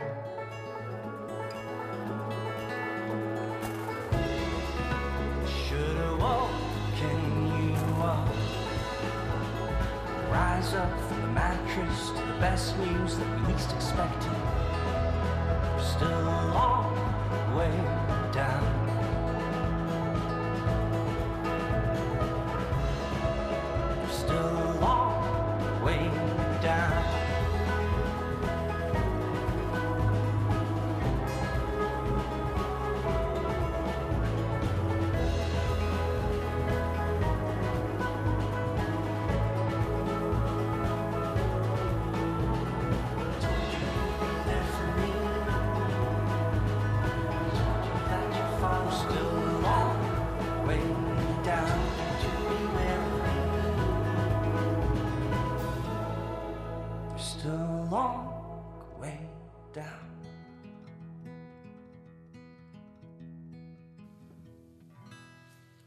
תמיד אנחנו בוחרים פה את ה... נבחרו השירים עם הסיומים הכי... אה, גם ארוכים אבל יפים כאלה, כן. כן, אי. אפשר לפתוח את הפה לפני שהשיר נגמר, זה- אבל מרוב שזה נעים וזה כיף. אתם יודעים, אנחנו מדברים גם בין השירים, ואני חושב על זה כבר תקופה שתמיד השיחות שלי עם אומנים, דווקא באוף מייק, זה שיחות מעניינות, אז אולי יום אחד אני אעשה פודקאסט כזה של כל של של התוכניות הבקטקס. של האוף מייק. זה רעיון מעולה, זה רעיון מעולה. זה יכול להיות מדהים. זה נכון גם להקלטת אלבום, הרבה פעמים ה- הדברים הטובים קרו כאילו כשהכפתור עוד לא היה דלוק. כן, שהוא פספס כן. בדיוק את הלחיצה. הפנגea יוצא ביולי 2014. באוגוסט אתם עושים איתו הופעת השקה, בברבי. חילקתם שם כמו צ'יפים זוהרים כאלה לקהל, אנחנו כל הזמן חוזרים לחיבור עם הקהל. אה, ראיתי תמונות וראיתי סרטונים, זה שהבמה הוחשכה, זה היה נראה אה, כמו גחליליות בכמה צבעים. אה, ואתם על הבמה, אתם אוהבים לשתף את הקהל, וכבר דיברנו על זה שזה שובר איזה חומה. שלומי שבן גם לקח חלק בהופעה הזאת, נכון? אה, איפה הוא השתתף שם בעצם? איך זה... אז זהו, אז החיבור עם שלומי באמת הגיע, אה, שלומי ראה אותנו אה, במהלך ה... ב- אה, באיזו הופעת ברבי אחרי ש Onwards יצא, אני לא זוכר בדיוק מתי זה קרה. אה, והתחיל מעין, אה, את- ככה התחיל הפלירטוט המוזיקלי בינינו, אה, ואז אה, שיתפנו איתו פעולה אה, בהתחלה בסדרה של הופעות ש... אה, פסטיבל שהוא ישראל, לפסטיבל כן. ישראל. אה, וזה בעצם הוליד את העבודה לתרגיל בהתעוררות. ולמעשה גם הופ- הופענו ביחד עם שלומי עם השירים של תרגיל בהתעוררות במשך איזה שנתיים. היה סיבוב הופעות מדהים, למי שלא יצא לראות. באסה. אה, פספסתם. פספסתם לאללה, באמת. אה, אולי בחגיגות עשור אולי לאלבום. בכ- נעשה קאמבק. ואני חושב שבאמת עם, עם, עם שלומי תמיד היה חיבור מוזיקלי אה, אה, מאוד מאוד מיוחד, אה, גם כאמן ומה שהוא אפשר לנו אה, לקחת חלק במוזיקה שלו, וגם בנכונות שלו לקחת חלק במוזיקה שלנו. אה, אז זה היה מין אה, חגיגה של הכל מהכל באותו רגע. אה, אני חושב שהרבה פעמים גם אירוחים אה, אה, יכולים לצאת משהו שהוא קצת ריג'ידי, או, או קורקטי, או סימון וי. גם נהיה מין קצת מסחרת אירוחים בשנים האחרונות, אני חושב שאנחנו כן. תמיד רצינו שאירוחים יהיו דבר אותנטי ואמיתי, אנשים שאנחנו אוהבים וחברים, ו... ושאחרי הדבר הזה בא, בא בטוב, ושלומי הוא דוגמה מדהימה לזה. לחלוטין. הופעת ההשקה בברבי, אחרי זה אתם ממשיכים לאיזה טור שנפתח לעוד מדינות בזכות האלבום, נכון? זה... כן, גם למעשה האלבום יצא בזמן שהיינו בטור, שזה גם הייתה חוויה נורא נורא מוזרה, כי, אה, אוקיי. כי לא, לא להיות... אה, אה, היה בכלל גם כל מכך, מיני. סיבות נורא נורא כיפיות, בעצם כמה ימים אחרי שה... כש- כשבא יום, למעשה יום למחרת שהאלבום יצא, כאילו התכנון היה, יצאנו לטור בחו"ל, חודש, ואז להשיק בארץ, ואז כאילו להמשיך את הטור. וכל החלק הראשון של הטור, זאת אומרת, מהיום שהאלבום יצא, התחיל צוק איתן, אז יצא איכשהו באופן מאוד כאילו פרדוקסלי, שאנחנו לא חווינו את צוק איתן, אנחנו היינו כולנו בדרכים תוך כדי. עכשיו, גם באיזשהו מקום זה כל ההשקה של האלבום בארץ, זה היה נורא, כאילו, obviously בזמן שיש מלחמה בארץ, אף לא כתבנו מילה כאילו לא על האלבום ולא על ה tour, אז אנחנו כאילו ב- כל יום מופיעים במקום אחר בעולם, ובזמן הזה כאילו יש כאן את זה, ואנחנו כאילו מגיעים להשקה גם, לא ידענו אפילו למה אנחנו מגיעים, רצינו לבטל, רצינו לדחות, לא, לא זה, ו- והיה סולד אאוט יום אחרי יום, כאילו, אני חושב שגם אנשים קצת חיפשו... אה, מפלט, כן, לא פורקן, זה פורקן. כאילו, כן. ממש הגענו, הגענו ביום שזה הסתיים. כאילו, אז, אז סוג של, זה מאוד מצחיק, החוויה הקולקטיבית הזאת במרכאות, אז אה, אנחנו קצת היינו תלושים ממנה, כאילו לא היינו נוכחים. אה, ולא יכולנו גם לשתף כל כך בדברים מאוד כיפים שקרו לנו, כל מיני פסטיבלים ודברים וזה. אה, כן, ואני חושב שבזמן הזה, התקופה הזאת סביב פנגea הייתה תקופה מאוד אינטנסיבית, לטוב ולרע. אני, אני חושב שאנחנו זוכרים אותה מאוד לחיוב, אבל כאילו מין, זה היה או שהם מופיעים כאן בארץ עם הקולקטיב, או שהם מופיעים כאן בארץ עם שלומי, או שהם מופיעים בחו"ל, וזה היה באמת כאילו מין סיטואציה של ongoing process של להיות בדרכים. אמ, ואני חושב שאנחנו, אני חושב שבאיזשהו מקום אנחנו מאוד אה, משגשגים קצת, כאילו פרסונל, כי יש משהו מאוד כיף בלהיות בדרכים, כי אתה לא באמת צריך לתת דין וחשבון, לא יודע, על החיים שלך ולאן אתה הולך, אתה כאילו מין, אתה כרגע in between, מה שנקרא, תרתי משמע. לאיזה מדינות מגיעים עם האלבום החדש, עם פנגea? אה, אז אני חושב שפנגea בעצם היה אה, פעם... בפנגea נפתחנו לשוק האסייתי. אה, אז מצאנו את עצמנו פתאום ב, אה, במקומות שרק אה, חלמנו להגיע אליהם לפני כן. אה, הכי מרגש, אני חושב, היה קוריאה, שזה היה הייתה חוויה תרבותית יוצאת דופן, ואולי גם ה... אה, השיעור הכי חשוב באיך לא לתכנן טורים שחווים את זה. פשוט, אני לא יודע איך הצלחנו לעשות את זה, אבל זה היה מין מסע של שלושה ימים לכל כיוון להגיע לקוריאה, במופת של חוסר יעילות. אה, וכולם הגענו לקוריאה ממש אה, טורקים, זה גם היה בסוף, בסוף טור יחסית ארוך של כמה חודשים. אה, וזה היה ממש הנקודת סיום, אבל זה... מצאנו את עצמנו אה, בכל מקום, גם הטורים באירופה הלכו והתרחבו, אז כן. כל, כל הזמן הייתה באמת אה, הרגשה שאתה לא, אבל- מגיע פעם ראשנה למקום, פעם שנייה שאתה כבר מגיע לשם, כזה הקהל מכפיל את עצמו, אתה פתאום מוצא את עצמך בהרבה, אה, מתרחב בתוך מדינות שהיית מגיע להופעה אחת, פתאום אתה מופיע ארבע, חמש הופעות בכל המדינה, וזה ממש ראו את הקצב גדילה של זה, וזה בא לידי ביטוי באמת ב... באורך של הטורים, בכמה שלא היינו פה. ב... במדינות חדשות, תרבויות המון, חדשות. כן, די, די בסופו של דבר כיסינו, את, אני חושב, את כל אירופה. ומצ... אה, ומצד שני, עם, עם המדינות חדשות, תרבויות חדשות, יש משהו מאוד uh, אנטי קליימקטי ב- ב- בלעשות את, ה- את הטורים האלה, כי אתה למעשה לא חווה שום דבר מתוך התרבויות כן. או המדינות האלה, עד לרמה שלפעמים אתה... uh, אתה אפילו לא זוכר בדיוק איפה אתה נמצא, מה, הוא- מה, מה השפה שמדברים פה, מה המטבע המקומי, כי זה, זה קצת מתערבב ביחד ואתה באמת לא רואה...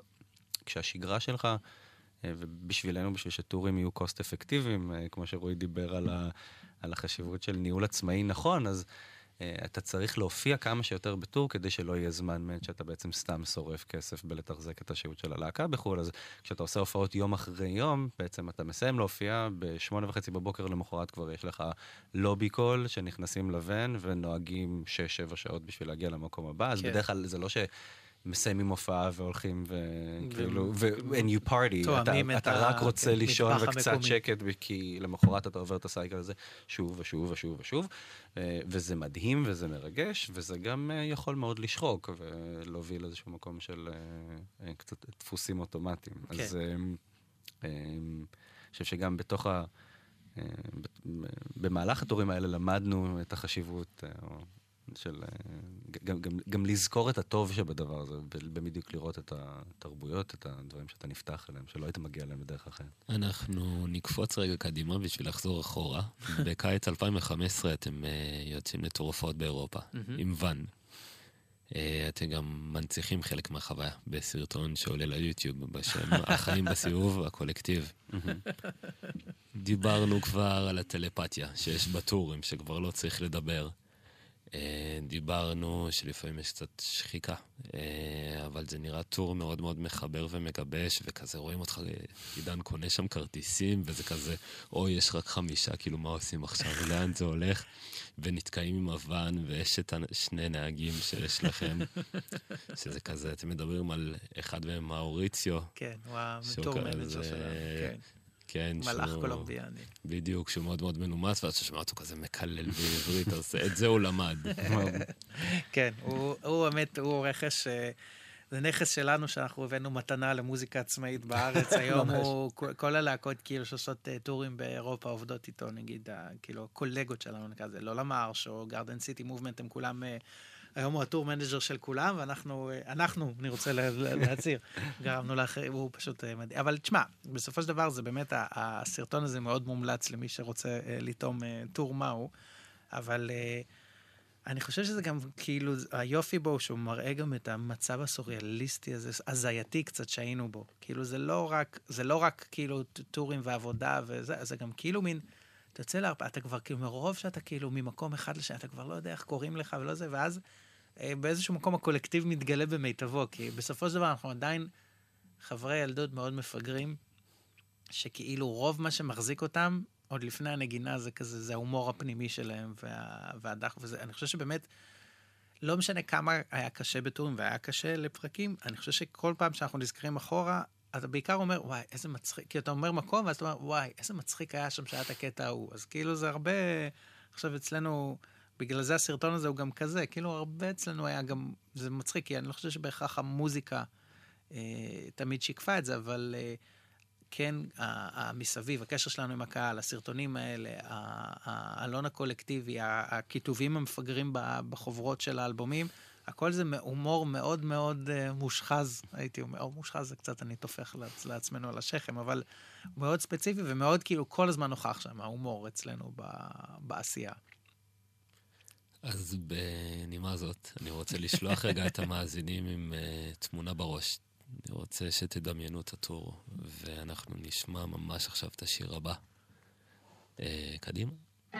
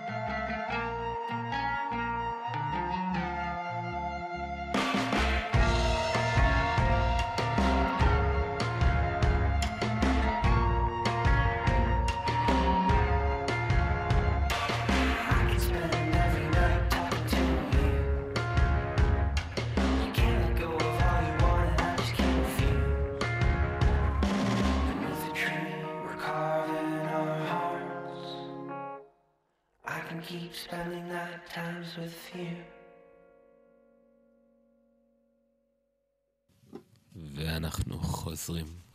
היה כל כך כיף לשמוע את זה ששקענו קצת כן, בתוך. השיר אפילו. לגמרי. זה היה I can't. אה, בחירה מעניינת. לגמרי.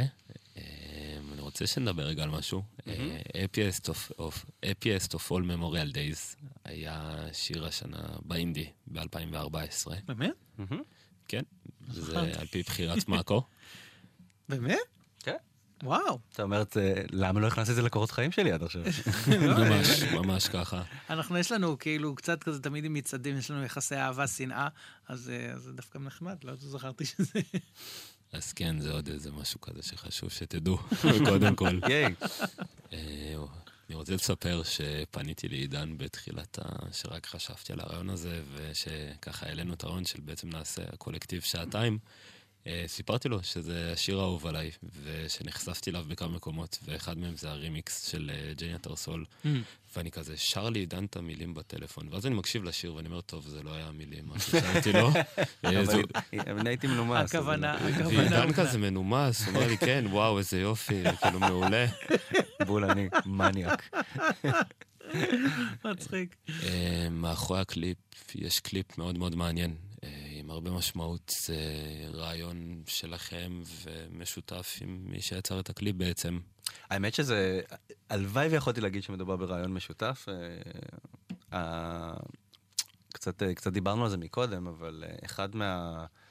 אה, אחד מהדברים שקרו ב, בפנגea זה שהיינו כל כך אה, מרוכזים בתוך, ה, אה, בתוך העבודה היצירתית, שקצת אה, אה, לא תכננו אה, נכון את הדברים של, ההוצ... של ההוצאה של האלבום. אה, גם היו, כמו- שאמרנו, היו דברים בעיתוי שקצת אה, הקשו עלינו, אבל אה, בעצם הגענו להשקה של האלבום ולא כל כך היה לנו כסף לעשות קליפים. או שגם, היו גם, כאילו, היו גם כמה דברים שניסינו לעשות ו- גם- ויצאו לא נכון. הכסף שלנו נשרף על קליפים לא קליפים טובים. זה באמת, קליפים, מדברים על קליפים, זה הסיוט הכי גדול שיש, כאילו, וזה. יש אנשים שהם ממש כאילו עפים על זה ומוצלחים, לנו זה תמיד איכשהו, היה לנו קרמה מאוד מאוד רעה מאוד מאוד מאוד רע, קליפים. תמיד היה מאוד לא, כאילו, ב-onwards בכלל, אז היה לנו קליפ אחד, אבל גם כן לא, לא הכי מוצלח, וגם, ו... ו וכשהגענו לפנגה אמרנו, כן, עכשיו גם, כאילו, we stepped up, פתאום זה יוצא בלייבל אנגלי, יש לנו ב booking agent בגרמניה, וזה כאילו, הכל עלה רמה, אז כאילו גם הקליפים אה, נדרשו לעלות רמה, זה גם היה תקופה שזה גם באמת היה כזה מין, חייבים להוציא את זה עם קליפ טוב. וכל הניסיונות שלנו בהתחלה לא צלחו, וכשהגענו ל Haифaist לחשוב מה זה, זה פשוט היה, ישבנו כאילו בקטע של, טוב, בוא נחשוב רעיונות, וכזה פתחנו וימאו, והתחלנו כאילו לרשום כל מיני מילים ש...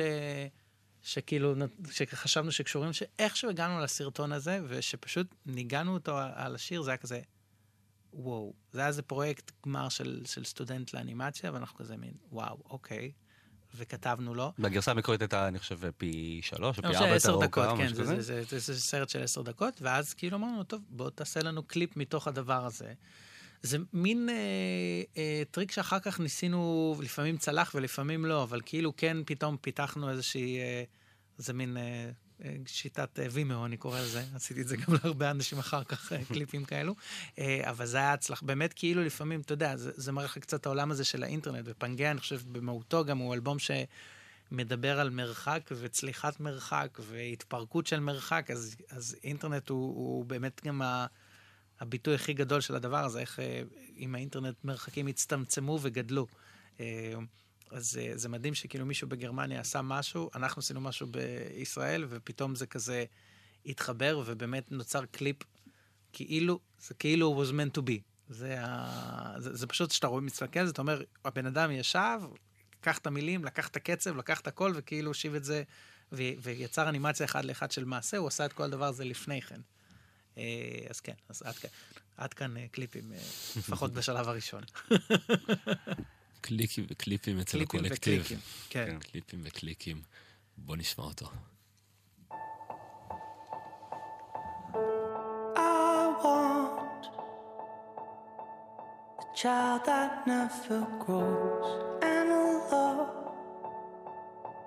that'll never get too old. No slow days.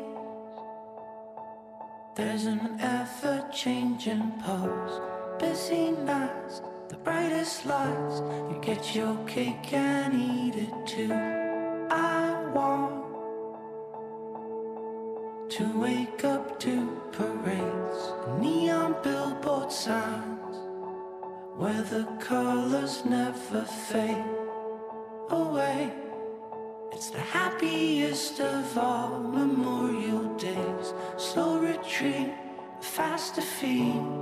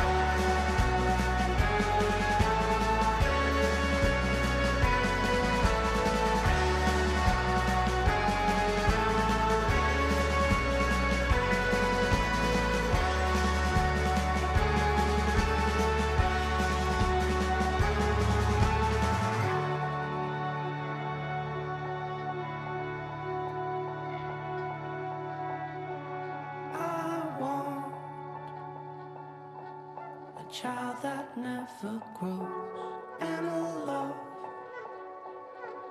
that'll never get you old. No slow days. There's an ever changing pulse, busy nights, the brightest lights. You get your cake and eat it too. If you're still alone, I'd like to come back home. I'd like to come back home.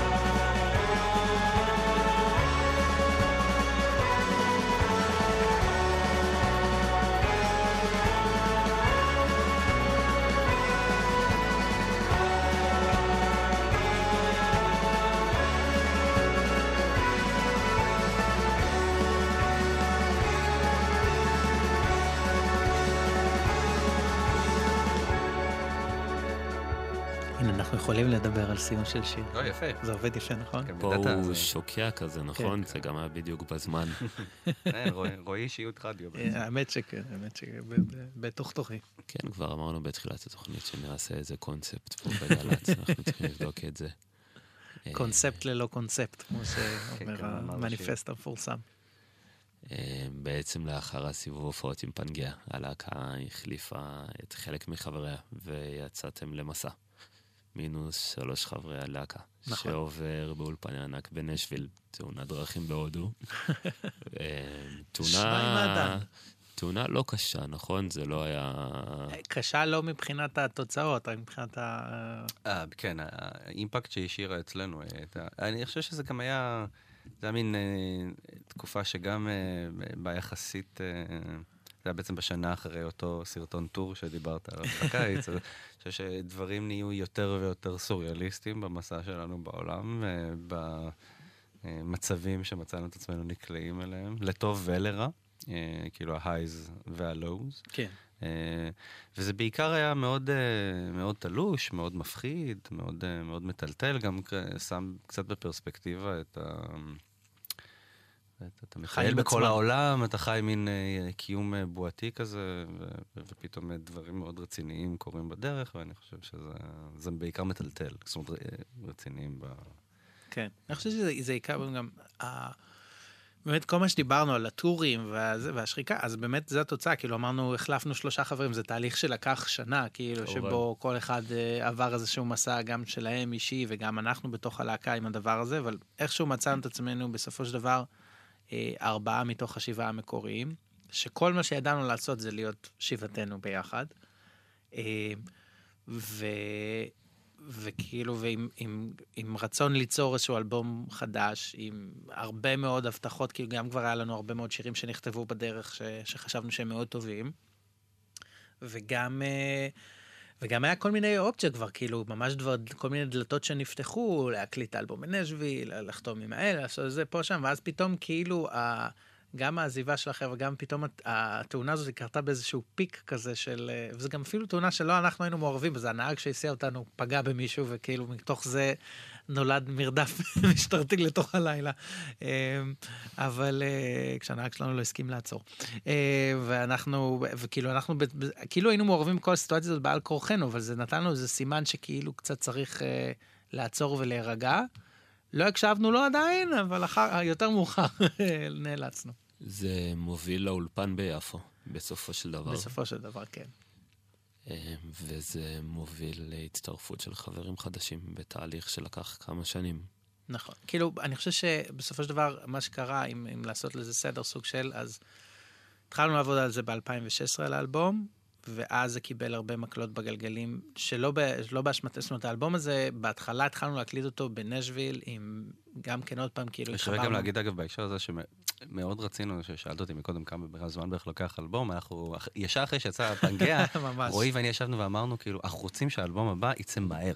לא מחכים שלוש שנים, שנה וחצי גג והאלבום בחוץ. ואנחנו נכנסנו לקדחת אה, מאוד גדולה של כתיבת שירים, והיה אה, ממש... אה, נכנסנו לשגרה כזאת שהיינו נפגשים פעמיים, שלוש בשבוע, אה, לסשנים של כתיבה משותפת ביחד, כל אחד היה לו את השיעורי בית שעושה, ממש לקחנו את זה ברצינות ובנינו, אה, או כתבנו, הרבה מאוד שירים במהלך התקופה הזאת. גם, ו- גם תוך כדי, גם אפילו, זאת אומרת, בטור המאוד אינטנסיבי שהיה לנו, לקחנו בית בפרבר בברלין, וכל כמה ימים שלא היה הופעות, היינו גרים שם, כאילו, כל העניין שגם לחסוך קצת אה, מעלויות להקה, ושם בעצם התחלנו ליצור את האלבום. אז כאילו, אז זה מהר מאוד מצאנו את עצמנו עם, עם הרבה מאוד שירים ועם כיוון יחסית ברור עם לאן אנחנו רוצים שהאלבום ילך, לפחות מבחינת ה- ה- הסונג רייטינג כן. הבסיסי, גם אם לא מבחינת העיבודי להקה. אה,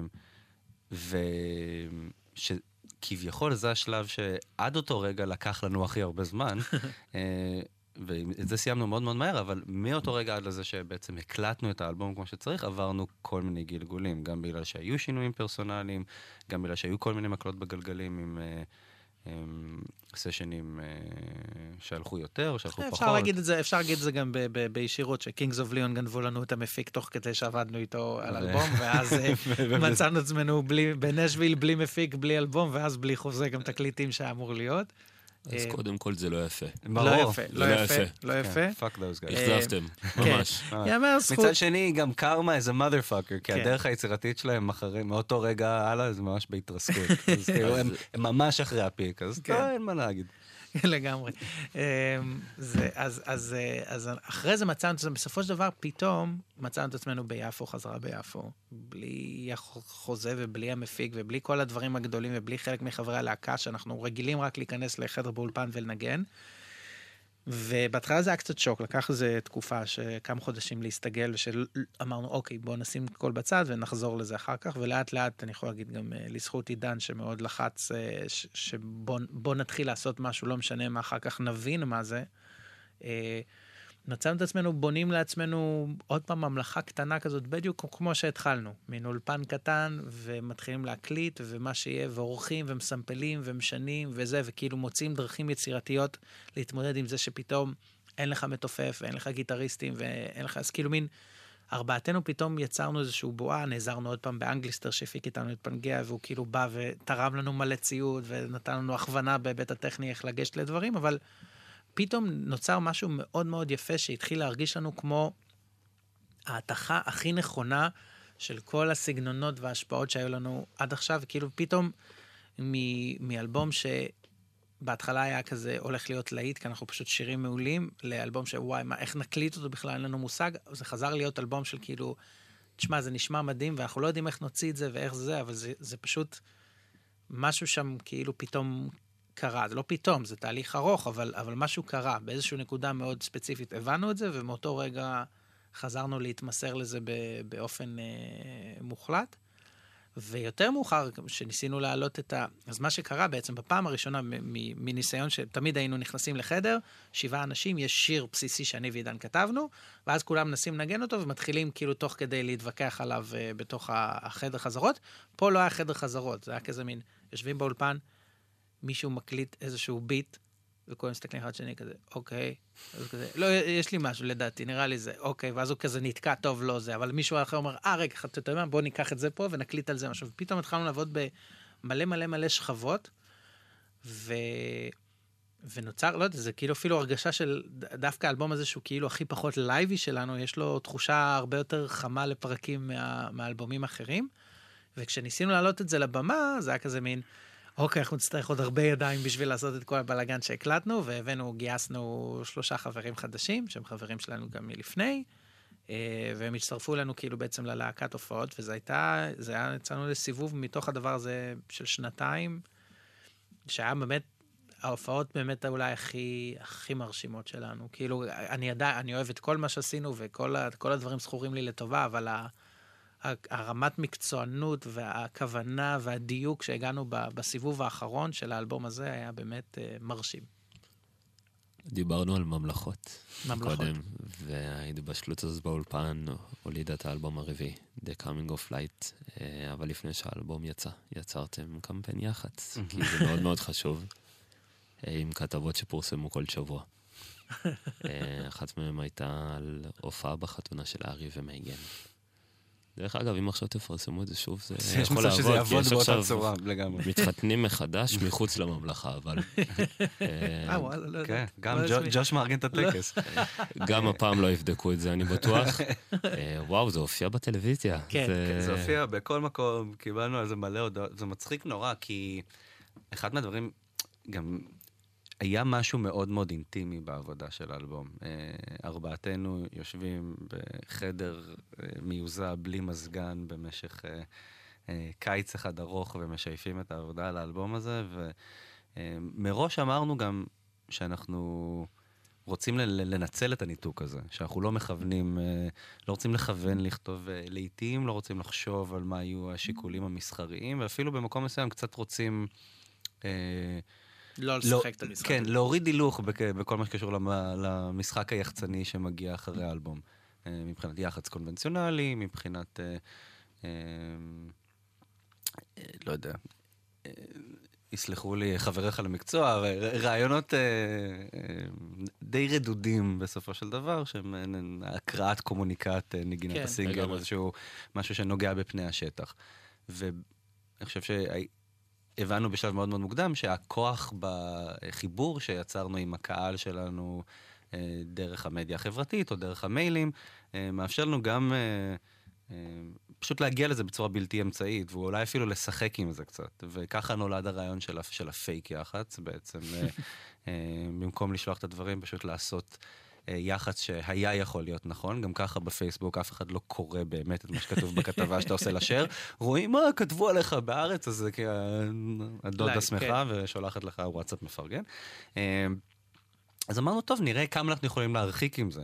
אה, חלק מזה גם היה אה, אה, כאילו דברים שהם, אנחנו היינו בטוחים שהם כל כך obviously fake, כן. שאנשים יעלו על זה מאוד מאוד מהר.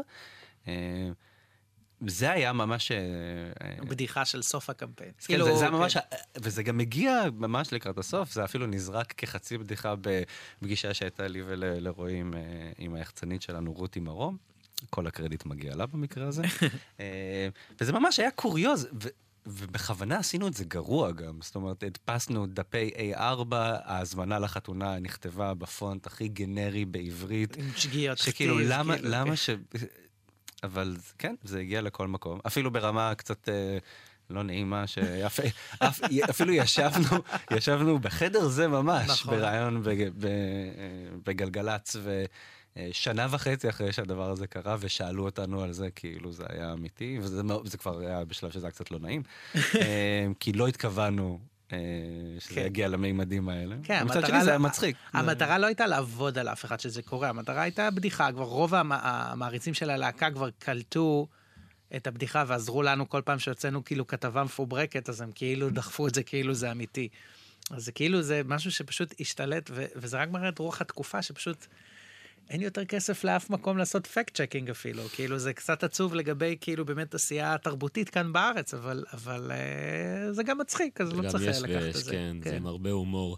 נראה לי שבפעם החמישית ששואלים אתכם את זה, אתה כבר אומר, כן, היה ממש מעולה, כן. ארי היה בטירוף, פ... היו פעמים שפשוט רק בגלל שכזה מין, לא, אפילו לא ממ- ממקום, אה, אתה יודע, לא, לא, לא נעלם, ממש כזה, מין כזה, כן, היה מדהים, כזה, בוא, בוא נזרום עם הרעיון, כאילו. היה מעולה. אנחנו שוב מתקרבים לסוף התוכנית, לא, לסוף השעתיים. אנחנו נעשה את זה שוב, נראה לי. תודה רבה על ההרגשה שיש. אה, ואנחנו חוזרים שוב לעבר הקרוב, להופעה בברבי. קולקטיב חוגג עשור ופרידה. אה, ריכזתם על הבמה את כל חברי הקולקטיב, פלוס שלומי שבן וכל האמנים ששיתפתם איתם פעולה. הרבה עבודה לוגיסטית, המון, המון. וואי, אין לך מושג. זה, זה תמיד מתחיל מהדברים האלה שכאילו אנחנו אומרים, כן, וזה, זה יהיה מדהים. הפעם אנחנו לא נעשה את זה מורכב, פשוט נעשה רק את מה שבא לנו, שיבוא בכיף, ותמיד מה שבא לנו ויבוא בכיף הוא כל כך גרנדיוזי ולא פרופורציונלי לכמות זמן שיש להשקיע בזה.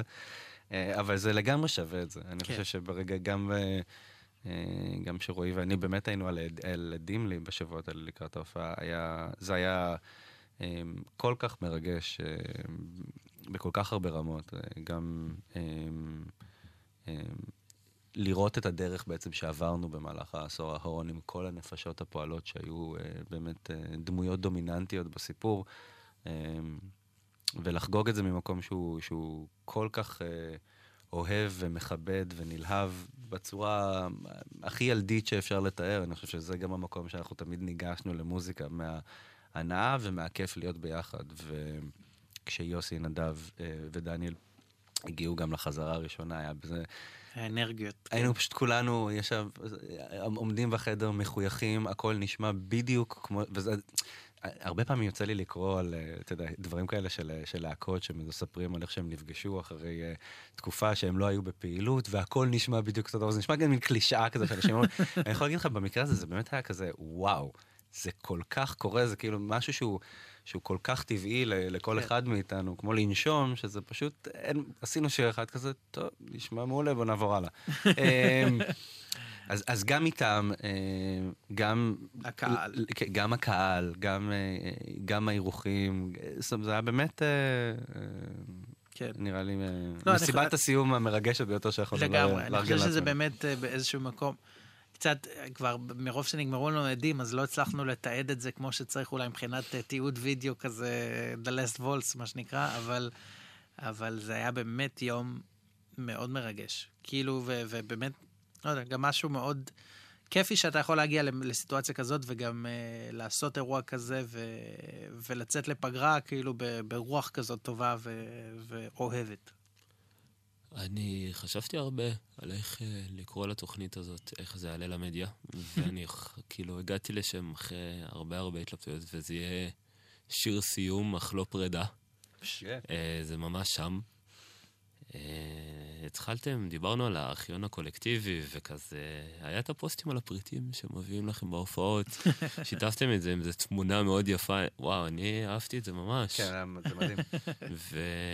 וזה הזמן גם להגיד להם תודה לכל האנשים האלה שיש לחלוטין. להם כזה... חד משמעית. אני חייב להגיד שגם אה, אחד, מה, אחד מהדברים הלא צפויים בכל אה, חגיגות הפרידה האלה שעשינו בדצמבר היה אה, כמות ה, המכתבים או הפניות האישיות ש, אה, שקיבלנו של אנשים שסיפרו איפה הלהקה פגשה אותם, איפה שירים פגשו אותם, וזה, וזה מדהים. אה, ממש, זה תותיר אותנו חסרי מילים. זה דברים שאני חושב ש... אה, דווקא בגלל הקשר היחסית בגובה העיניים שאנחנו משמרים עם הקהל, אז אנחנו פחות נתנו ביטוי לדברים כאלה, כי לפעמים זה, זה יכול להיות טיפה מביך, אבל זה, זה כל כך לא מובן מאליו, וזה באמת מאוד מאוד מרגש. לא, לחלוטין. אני חושב שהיום בעולם הזה גם, בטח אתה, שאתה ניגש ל... כאילו, אנחנו כשגדלנו על, כאילו, על מוזיקה והכל, אז אתה... אתה יודע מהי, כאילו, נגיד, הצלחה, או מהי הכרה וכאלה, ואנחנו הגענו למין סיטואציה כזאת מאוד uh, מצחיקה, שאולי לפעמים, כאילו, בחוץ, הרבה פעמים זה לא שאנחנו היינו הלהקה הכי מוכרת, או ההצלחה, הסיפור ההצלחה הכי גדול בארץ או בעולם, ודברים כאלה, אבל כאילו, אתה יודע, אבל מהצד השני, העולם הפנימי שלנו והקשר שיצרנו עם הקהל, כאילו אתה כל הזמן, לא היה לך שנייה של פיק, פיקפוק ב, ב, ב, בכלל, מה מקומי, האם אני עושה משהו שמישהו מקשיב לו, האם מחכים לזה, נגיד האלבום האחרון, שסיפרנו על כל התלאות שהיה להגיע ולהוציא אותו, הדבר היחידי אולי ש... שהשאיר את זה בחיים, זה לא היה כי כאילו השירים או איזשהי פוטנציאל כלכלי מטורף, או זה, זה היה פשוט נטו הידיעה שיש מישהו בחוץ שמחכה מה זה מחכה לזה? כי ירצחו אותנו אם לא, אם לא נעשה את זה. אז, אז, לגמרי. אז לגמרי תודה. זה הרגיש ממש שם. אה, אנחנו נשמע שיר אחרון, אבל לפני זה אה, הקולקטיב פגש אותי במקום של אה, מרפא לנפש. הרבה פעמים השירים האלה ליוו, אני פשוט, יש לי חבר מאוד טוב שהוא כזה... עכשיו נמצא לו באיזה מקום והוא מספר לי, אני מקשיב לקולקטיב וזה עושה לי כאילו, זה פה. הוא אומר לי, זה בבטן וזה שם וזה תמיד פה, אז אני רוצה להגיד תודה. תודה לך. תודה לך, אה, באמת, גם ותודה בשם לו. המאזינים. ועל כל הזמנים הטובים, ועל כל הרגעים שזה פוגש אותנו. וכמו שאמרת, זה תמיד נמצא, גם אם זה כזה. יש סיבה לזה שכל כן. הדבר הזה קורה, ולהקה של שבעה חברים, ו- ויש מלא מוזיקה שלא הספקנו לשמוע פה, ואני... זה הזמן להגיד שהכל אפשר למצוא בבנדקמפ. לגמרי. הכל, כן, אני- לגמרי. הכל, ולכו, ותאזינו, ותראו את הסרטונים, ותראו את הסרטון של המסע, ותראו, וזה ייתן לכם להרגיש חלק מ- מ- מאיזה חוויה מסוימת, אה, וזה ממש שם. אה, בואו נשמע את סירקלס יאללה. בתור סיום. תודה רבה. תודה, אייל. תודה אני הייתי אל והעצומה. כהן, עידן ורועי, תודה רבה. נשיקות. תודה רבה רבה. Words in circles, round and round eternal. I would rather never know. You spin pretty circles, convoluted and mislabeled. Come inside, it's getting cold. In your eyes are stones.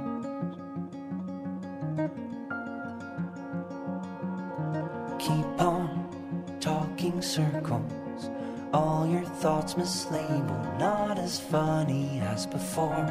You draw colored circles over scars eternal. I don't mind them anymore. Keep on talking circles. I only move them